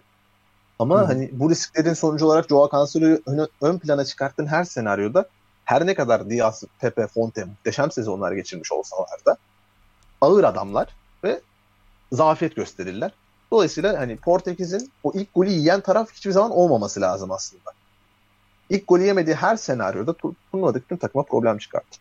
Üretmeye kalkıştığı zaman da problemleri çıkartır. Ama üretmeyi tercih etmiyor. Bence mesela hani Fransa'ya karşı üretmeye kalkışsa üretebilir bu arada. Hani topu almak isterlerse alabilir, alabilir Hı hı. bir kadro var. Almak Çünkü istemeyecek ama Carva-. Aynen Carvalho, Danilo, Neves bu üçten ikisini alsan Önüne vurdu. Renato, San Ren- Renato Sanchez'i de buna dahil edebilirim. Dördünün ikisini alsan önüne de Bruno koyduğum senaryoda alabilir yani topu. Bu takım alabilir bu topu. Joao Cancelo'su var. Terside Nuno Mendes var. Bu takımın topu alamaması için hiçbir sebep yok. Ama hocası zirve maçlarda bunu tercih eden bir adam değil. Hı hı. Saygı duyuyoruz. Turnuva sonuç itibariyle tek maç. Bu e, hani çekingenliği idrak edebiliyorum. E, böyle turnuva da aldı ama öyle ama böyle. Aldı. iki tane aldı. Hı hı. 2018 aldı. Sonra gitti şeyle aldı. 2016'yı aldı. Gitti 2019'da Uluslar Ligi'ni aldı. elinde çalışan bir formül var. Ya eğer de böyle hani 70'te falan yemezlerse de golü hani değişikliğin hemen etki etmemesi durumunda hani 75'te 80'de yediler. 10-12 dakikada Bruno Fernandes'den, Andre Silva'dan, Joao Felix'ten hani ani bir impact beklemediğin her senaryoda da tekrardan oyuna da ortak olabilecek bir kenarı da var. Hı hı. Ya benim favorim her zaman Portekiz'di. Ee, o yüzden hani ben Portekiz'i bir tık önde görüyorum. Portekiz, İngiltere benim favorilerim diyebilirim. Peki. e, şimdi çok da 2 saatte bulduk biz zaten. E, hani Benim de internetim gitti lan bu arada. Çok ilginç bir şekilde. Allah Allah. Bilgisayar internetim gitti. Ben kesiliyor diye mobil veriye geçmiştim. Bilgisayar internetim gitti. Acayip ya. Yani neyse. Son 5 son bir 10 dakika içinde 3 dakikamızı falan herhalde böyle enteresan ve çok aslında yok orada enteresan olmayan bilgilere ayırmıştık. Ayırmış olduk Evet. daha doğrusu. Bir iki tane bir iki tane daha enteresan olmayan bilgi vereyim. Hadi vereyim lütfen. Finlandiya'da kişi başına süt tüketimi 1 litre ile 1 litre ve daha fazlasıyla dünya genelinde en yüksek. Belçika 2010-2011 yılında 589 gün 589 günde bir demokrasinin en uzun süre hükümetsiz giden ülkesi. Sonrasında Türkiye fındık üretiminin dünya fındık üretiminin %74'ünü kapsamakta. Hı hı. Sonra ne vardı başka? Avusturya 1752'deki kurulmuş olan hayvanat bahçesiyle dünyanın en e, köklü hayvanat bahçesine sahip. E, iyi yayınlar. Ne teşekkür ederiz. Yani hakikaten sonuna kadar gelen varsa herkese teşekkür ederiz. Ee, bakalım biz çok keyif aldık. Şimdi belki son bir 5-10 dakika biraz sesimiz şeyimiz düşmüş olabilir ama onu da artık 2 saatlik gevezeliğimize verin. Ee, sen favori olarak bir takım söyleyecek olsan bunu kim olurdu? E, Portekiz ya. Ben Portekiz. Ben tutuyorum da. Portekiz tutuyorum da. Portekiz. E, gol kralım Harry Kane. Okey. MVP MVP'm Harry Kane. Ee, pat, e, ne denilebilir başka? Hayal kırıklıklarım Hırvatistan, Polonya ve Belçika. Kapat ya. Neyse. Sonra başka ne denilebilir? Başka yani Şey söylenebilir. Bu- Beklenmedik etki yapan takım Türkiye ile şeyi bekliyorum. abi, Söyle adını. Türkiye ne kadar beklenmedik ya? Ya Avrupa'da çok beklenmedik. Çünkü istatistikleri itibariyle düşük bir yüzde veriliyor yani. Ben bu bu bilgisayar tahminleri var. Hani Hı hı. bu Uber bilgisayarlar, süper bilgisayarlar tahminlerinde hep Türkiye grupta kalıyor. Hani şeyde Bunu de Şenol hocama e, göstersinler ve olacakları şey- izlesinler. Slovakya da fena bir şey olmayabilir. Hı hı. İyi bir turnuva geçirebilir yani. O Tamamdır. Slovakya, İs, İs, İsveç. Aa İsveç değil. İskoçya. Peki ben buradan şampiyon İngiltere'yi Cani Gönül'den tebrik eder. Gol kralı. Başarılarının devamını dilerim. Diyor ve artık yayının sonuna geliyorum. Gol kralın kim dedim ya? Ona karar verdim. Ha gol kralı. Ha, Abi Kane çok güzel aday. Şakasız. Net hatta. Çok çok güzel aday ya. Çok güzel aday. Ama her yönüyle. Ama- Her yönüyle ama Ama Lukaku'yu geçemez. yarı final gördüğü her senaryoda Lukaku ya. Peki. Tamam abi. Hatta Peki- bir Lukaku, iki Kane, üç Burak diyorum ben. Ya Burak ya ben çok gol atabileceğimiz taraftar değilim ya. Bu İs- İngiltere'nin Abi grup güzel. 5 tane İngiltere'nin atarız mesela atıyorum. Dördünü Burak atar zaten. Ama işte mesela şey çok ideal bir grupta Harry Kane. Yok Lukaku da- bir zaten Lukaku da çok ya şey yani ben de şey dediğim gibi hani Luk, mesela bence Belçika da çok ideal grupta. Yani Lukaku'da. Ee, hı. bir de yarı final şeyini geçiyorum hani atıyorum son 16'da elenir senin bahsettiğin gibi. O zaman işin rengi tabii ki değişir. Ama yarı finali gör, en az yarı finali gördüğü her senaryoda ben e, Lukaku'yu oralara yazıyorum. Çok da iyi bir sezondan geliyor zaten. Anlatmama gerek yok. O yüzden tor- Lukaku. Belçikalı torpilimizi geçelim.